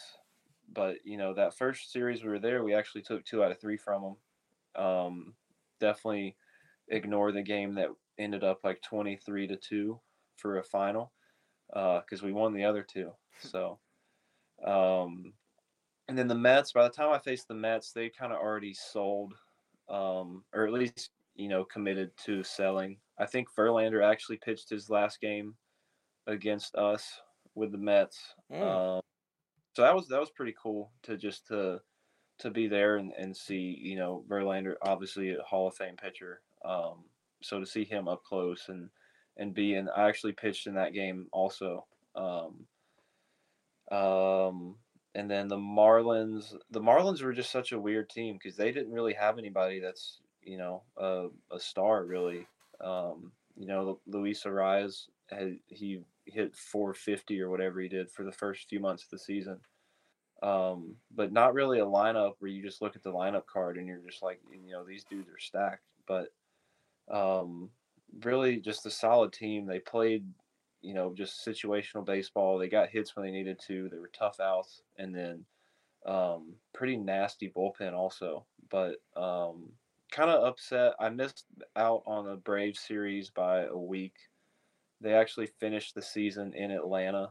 Um, so that would have been cool because I'm from Georgia. It would have been cool to to play, you know, in what is essentially my hometown. Uh, would have been a lot of family and friends out there. So hoping I'm I'm gonna get to go to Atlanta next year and uh, you know, I think the Braves definitely have a, a, a great atmosphere. Um, you know, they've got that's a lineup where you look at it and you're like, all right, this is stacked. Um, you know, you got Acuna and, and Olson that hit like 55 homers each or whatever it was. Um, but the NL East, yeah, it's tough and it's a good a good competition to see where we are. The Nats are, you know, in a rebuilding phase and I think we're kind of on the we're on the way out of the rebuilding and we're getting ready to compete. Um, you know, last year we had just a ton of young guys, a lot of young talent. CJ Abrams, um, he's like 21, 22, but that dude is going to be he's going to be a top tier shortstop in the league soon. And that's uh, I think that's going to happen for sure. We are talking to Washington Nationals relief pitcher Amos Willingham. I just want to let you know, uh, all you got to do is reach out to the Nationals organization and tell them to hire me as the GM. And we're talking about a World Series championship in two years, man. I, I am I have that ability. I know what I'm doing. Okay, I can go out Yeah. there and find the youngsters and tell you how to build a team. I am the king, man. Look at Speedy. Look at that guy. Look at that guy. Look how sexy he is. I, all I got to do is put him on the field. He'll scare everybody off the field, and we'll win championships. Right, Speedy? Yeah. Ah, you would not want me on a baseball field. Why not? I mean, I wouldn't want it. The anything. Nationals are trying to play good defense and good hitting. Well, what would we call you? Uh, are you the you'd be- absolute liability. we'll call you the mascot. You could be the mascot. I'm Well, sure they have a mascot. Can we call you just like They have a the- mascot already. the Speed Wheeler. We'll call you Speed Wheeler. All right. I'll compromise. I'll compromise. I'll participate in some president's races. There you go. There you go. He'll lose. I didn't say I would win. I said I would participate. Hey, we have the uh, we still have the bullpen cart, so you could you could be the bullpen cart. No, you don't want you don't want me getting involved with that either. What I'll what I'll do is I don't know if you know the backstory with the uh, the president's race in the mid 2010s with the Nationals. Like they had a whole ongoing joke about Teddy Roosevelt never winning, and then they finally broke it out uh, during I think it was during the World Series year or one of the playoff series. They finally broke it out. Hey, he finally won one. Maybe I'll do that kind of thing with uh, one of the other presidents. Well, listen, Amos Yeah. just he just needs to go to the Yankees. You need to put him in some pinstripes. Brian Cashman needs to open up his eyes and add some good youngsters. And, and you know, Amos will be, you know, he'll have a two ERA, he'll have a whip under one. I mean, we're we're talking about all star material over here. If I do that in Yankee Stadium, you know, I might win the Cy Young. Yeah, yeah, that's true. That's true. Yeah, I mean, I mean Yankee Stadium's like it's it's small. Mm. Yeah, it is. I listen. I've stepped on the field not as a player, as whatever you want to call me, but you know, I wanted to pretend that I could hit home runs in Yankee Stadium. So I, I Yeah. just I stood there at the plate and I just closed my eyes and I said, "Today I'm Babe Ruth." And then I opened my eyes and then I realized that I don't have a chance in hell to be Babe Ruth. You realized it was the reverse of the Sandlot, and you woke up. maybe maybe I have a better chance at being the ball boy. hey, that's hard work. That's a lot of running. Boy, does it is. Bo- boy, does it. Boy, that does that actually mean that I could actually go running for a ball. And by the way, I had hip surgery. I probably break my hip by the time I try to go after that ball. So, anyways, Amos, uh, we really appreciate your time as always. You're fantastic. Um, we definitely want to get you on the show again. I want you to stay in the majors, and I and I'm telling you, you go to Yankee Stadium this year. You reach out to you reach. out. We'll have you on before that. But if All you right. go to Yankee Stadium, you get us nice tickets. Let it, put us right there to, with next to the Nationals. You know, right there, right, right there, right, to, to the dugout, and and I will wear my Amos Willingham jersey. I'm telling you, I'm gonna get it. You think I'm kidding? I will go out there. You you really you you don't know me. Maybe our maybe Charlie Slowes has one. I, I, I'll, I'm gonna get you one. I'm, I'm gonna get one. We're me and Speedy are gonna go, and Scoops We'll have him. All three of us are going to wear an Amos Willingham jersey, and we're gonna sit out there backwards with your name and your jersey right in front of us. And I'm gonna tell him, "That's right, you bastards. That's right, you pieces of garbage, Amos." Willingham, and then you're going to go out there. and Even though I'm a Yankee fan, I'm going to root for you. You're going to strike out the side, and I'm going to tell you, Amos Willingham. And I'm going to walk out there with a, you know, smile on my face and everybody telling uh, telling everybody, go F yourselves. I am Amos Willingham's biggest fan. And I'll actually root for the Nationals because I'm not going to root for the Yankees. well, Speedy has a finger up his ass or something. No, I don't. You do. It, it, it's it's seeking, you know, its way out of it. Okay. And by the way, all the Philadelphia fans, I know you like Philadelphia. It's great. It's wonderful. Those those fans like to eat horse crap when they win championships. So stay away from them. I mean, Yeah, seriously. uh, I mean, their uh, their ways of having fun is not what you call fun. The Philly kids were brutal Mm. out by the bullpen. I Mm. mean, you have nine year old kids just like shooting us birds, you know, Yeah. lots of Hmm. lots of Sounds cuss accurate. words. Sounds so, fun. Uh, and then the you know the best part is they'd do that and then they'd run over to their parents and their parents just have the biggest grin on their face ever. Yeah, that sounds accurate for Philadelphia sports. Yeah. Oh, oh, I love them. I, I Yeah, mean, but I- it is. I mean, it's it's great. It's a great experience, and you know, wouldn't want to be doing anything else. Uh, well, we don't want to do anything else either. So uh, we're happy to have you on as always.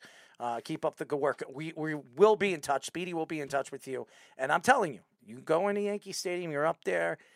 I'm going to wear my Amos Willingham jersey. So are all of us. I'm buying us all jerseys of Amos Willingham. I'm telling you, you want mark my words. right.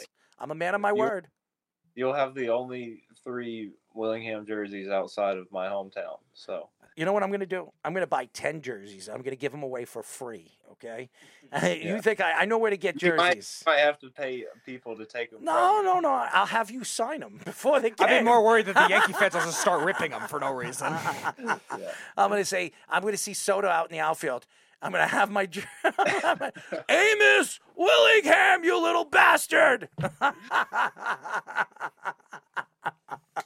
Anyways, Amos, keep up the good work. We're going to talk to you soon, buddy. I appreciate it. Thanks, guys. Amos Willingham. I, I'm telling you, I'm going to wear a jersey. Scoops, you're wearing a jersey. Speedy, you're wearing a jersey. We're going to Yankee Stadium when the Nationals are playing. And by the way, Charlie's a friend of ours. Charlie will be there. We'll visit Charlie. You know, I'll buy Charlie an Amos Willingham jersey too. Uh, Charlie better wear one. Charlie, you hear me? I know you're listening to the show. You're, I I know he's listening to the show. I spoke to him. Well, I didn't speak to him early, but I, I sent it out to him, so he knows that Amos is going to be on. So he knows Amos. So Charlie, if you're listening right now, my friend, Amos Willingham. That's all I'm going to say. It's been great. Brandon Lloyd and Amos Willingham. I mean, Amos, Errol. I mean, I mean, we're long lost brothers. Scoops. I, I mean, we, we we both have unique names, uh, and you know, I mean, this is just a podcast of, of names right here. Mm. You know what it is? It's not a podcast, but hey, it becomes It's a podcast. radio, radio show. Yes, and listen, Amos, it's it's fine. Don't you don't have to. I'm, Gen Z. You know, we don't listen to the radio. It's all podcast. Oh, listen, man. Uh, I I feel bad for you, but uh, after the show, it does become a podcast. So if you feel like you want to hear yourself speak, uh, you can listen to the replay of the show as a podcast. Sweet. I love this guy. You could be one of you could be one, you could download the show 42 times, 42,000 times to catch yeah. up to scoops. Yeah, don't fuck you guys. It was actually me that's downloading all this shit. Well, I'm not a mathematical guy, so if if you if you you want me to speak about analytics, I am horrible at it. Speedy's better at it. So if you if you want to hide or Speedy to give you some analytics that we've never heard of, as we've heard of war and all these other ridiculous number you know equations that they have now for the MLB, I I mean we'll we'll name our own. We'll call it OAR. Okay, Speedy. OAR. You know what that means? It's a band. Exactly. That's the whole point. So every time we hear of OAR, we listen to the music, right, Speedy? Sure. You like OAR? I don't know how that correlates to baseball stats, but okay. Shut up, Speedy. I'm just trying to help here. Anyways, Amos, we really appreciate you. We'll talk to you soon, buddy. I appreciate it. Thanks, guys. Amos Willingham. So, Speedy, are you ready to do our picks? I think so. He's but I- fantastic. uh, yeah. He's fantastic. What, what's wrong with you, Speedy? Have you lost? Have you lost it? I'm about to. Who knows at this point? Wow, what, what happened to OAR? You, you want to hear OAR? I didn't say that. What if I want to create an analytic called OAR? What would be? I don't know. Submit it to people who create those stats. I didn't create the stats. You want to take it up with a bunch of baseball mathematicians and do that? Go ahead. We're gonna call it OAR. If you want to submit that as an official stat, do you even have an abbreviation for what it would mean yet? And then Not yet, but I will. I'll figure it out. Okay. You're gonna f- create an official baseball stat and not even know what it means. Uh, Chad. well, uh, let me see. Uh, off. um, Apple Run. Off Apple Run. Okay. off Apple Run. you like that? I, li- I like it more to depict it this way. Let's let's convert it to how, That's what- like like a football term. You Yeah, know, I was like gonna a- say, off, off- Apple Run. Off, Apple Run. off Apple off Apple Run is just simply in football terms when any receiver burns Eli Apple. off Apple Run. Off Apple Run. You know, hi hi hi hi. You see these guys doing like it. stupid things. I like it. I just call it when Eli Apple gets burnt by a wide receiver. Oh, how wonderful! Aren't we uh, appling out? Here we go. All right, let's go to some football. Saturday night has uh, two games. Starting, starting with the Steelers and the Ravens in Baltimore. Steelers are favored by four and a half in this one. Uh, this is going to be an interesting one. The Ravens have a lot of depth that is going to be tested in this game because they're playing a lot of backups. But again, I just don't know if I can trust the Steelers offense still, even with the Ravens' backup defense on the field. The Ravens have a very deep defense, so I think this will be closer than people think. I think the Steelers will pull it out, but I do think that don't be surprised if this is a tight game right down to the wire because we've seen the Steelers fall apart at the end of the season sometimes. Ah, I'm going with Pittsburgh, baby. Pittsburgh, winning record. Tomlin again, baby. Baltimore not playing all their starters. Lamar not playing. Andrews won't be back until the playoffs. We don't see any of these guys. Odell Beckham, Flowers. That's why I think Pittsburgh's going to win. It doesn't matter who the quarterback is, who the hell's going to be playing for Baltimore in the final game of the week.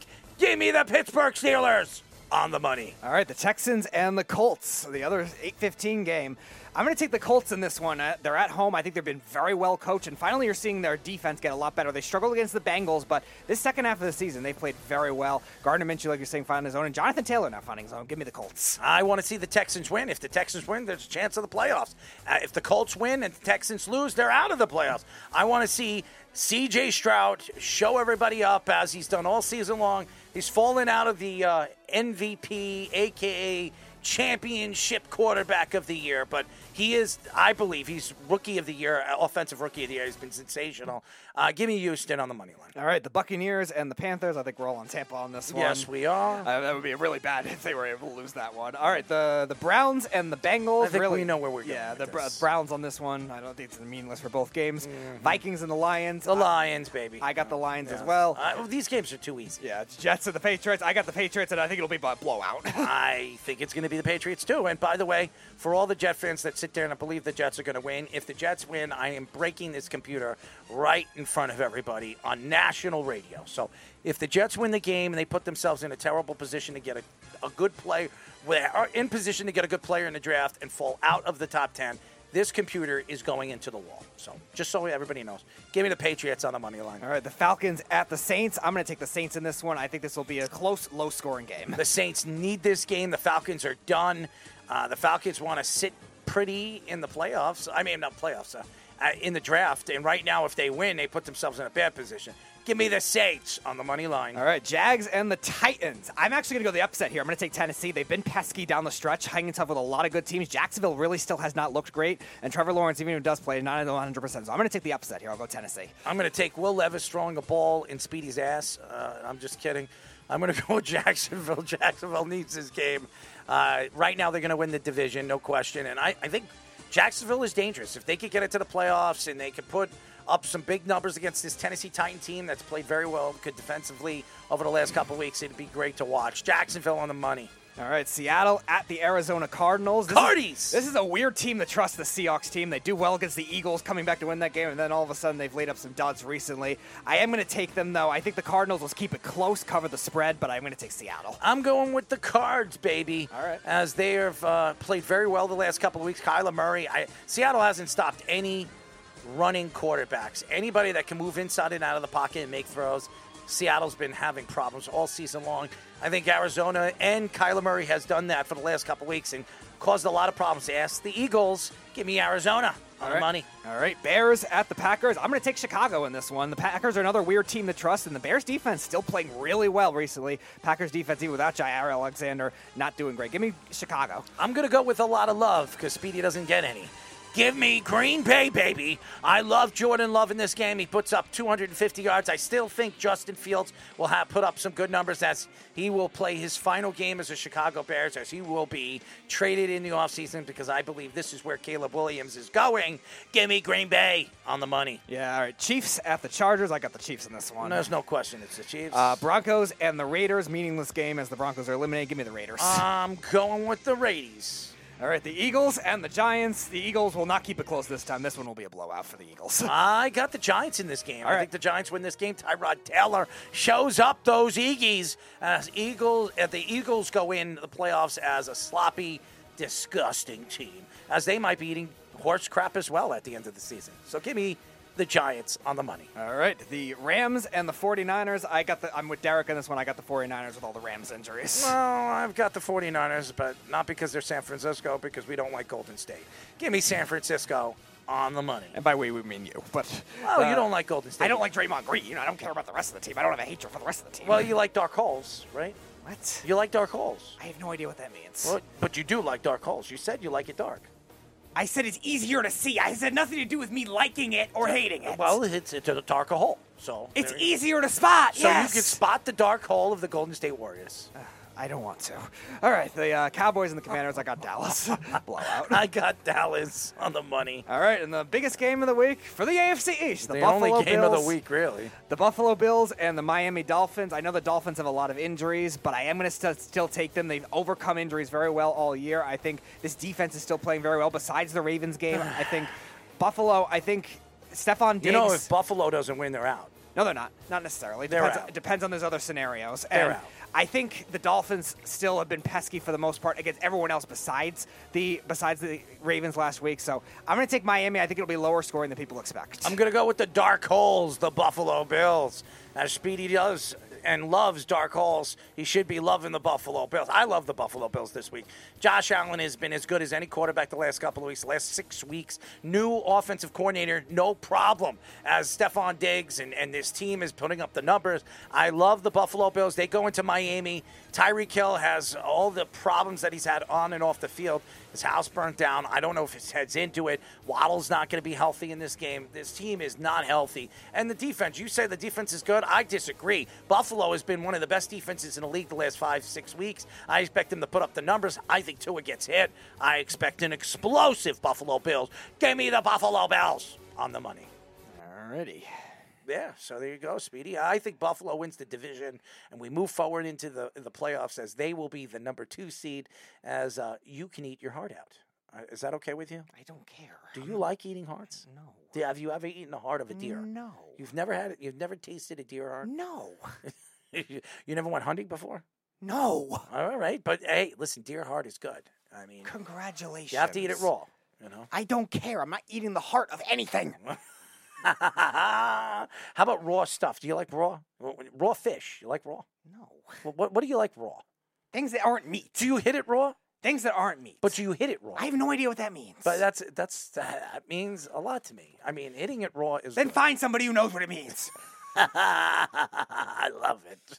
Anyways, thank you to Brandon Lloyd, uh, former NFL player, 12 year NFL vet, wide receiver, fantastic. Great, great interview. He was fantastic. And thank you for the first time on our show, Washington Nationals relief pitcher Amos Willingham. He was fantastic. And thank you to you, Speedy. I mean, you really put a, a smile on my face every single show. I just want you to know that.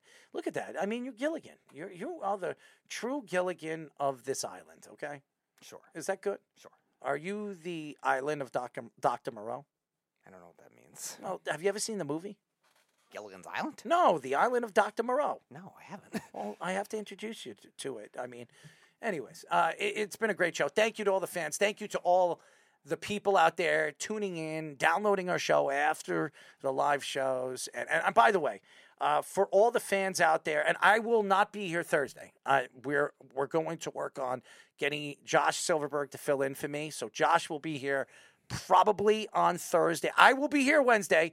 Uh, we might move the show to Tuesday, right, Speedy? Uh, we were talking about that. Just let me know if Josh could do it. Basically, is basically what we're looking at. All right, so you know what we'll do? Let's move it to Tuesday. Let's do a Tuesday and Wednesday, and I'll do both those shows. Okay. I, I think it'll be better. I, I mean, no offense to Josh. I'm not trying to throw him under the bus, but uh, I, I don't know if Josh is going to be able to fill in, so I might as well do it. So we're going to move Thursday show. I'm, I'm doing it for you guys, all right? Uh, I am going to move Thursday show to Tuesday, so it'll be Tuesday and Wednesday next week. I will be going to Toronto and enjoying myself. I do this every year. It's a great trip. Uh, my girl has never been to Niagara Falls, so we're going to go to Niagara Falls. We're going to go to Toronto. We're going to do some dances, and I'm going to get Speedy a new hole. Anyways, uh, thank you to all the fans out there uh, again, and, and, thank you. And keep tuning into us. It's a new year, and uh, uh, enjoy your weekend. Listen to 103.9 FM. Do we have the Islander? Yeah, we have the late Islander game. So we have the they're playing Vegas. So That's right. I forgot about that. So yes. we'll be, we will be on at seven o'clock, but the pregame show will be after. And we will be doing the pregame show as well. So enjoy it, ladies and gentlemen. Listen to us on 103.9 FM, the Weekend Crunch at seven o'clock, and the pregame show for the New York Islanders. If you're an Islander fan, at 10, uh, 9:30. And by the way, ladies and gentlemen, all you have to do to listen to that, if you don't live on Long Island and you are not connected to the Long Island FM dial, all you have to do to, to, to go there is iHeartRadio, LI News Radio. Uh, good night, farewell, and enjoy your weekend. Stay safe, and hopefully it doesn't snow. Good night, everybody. It's the Worldwide Sports Radio Network.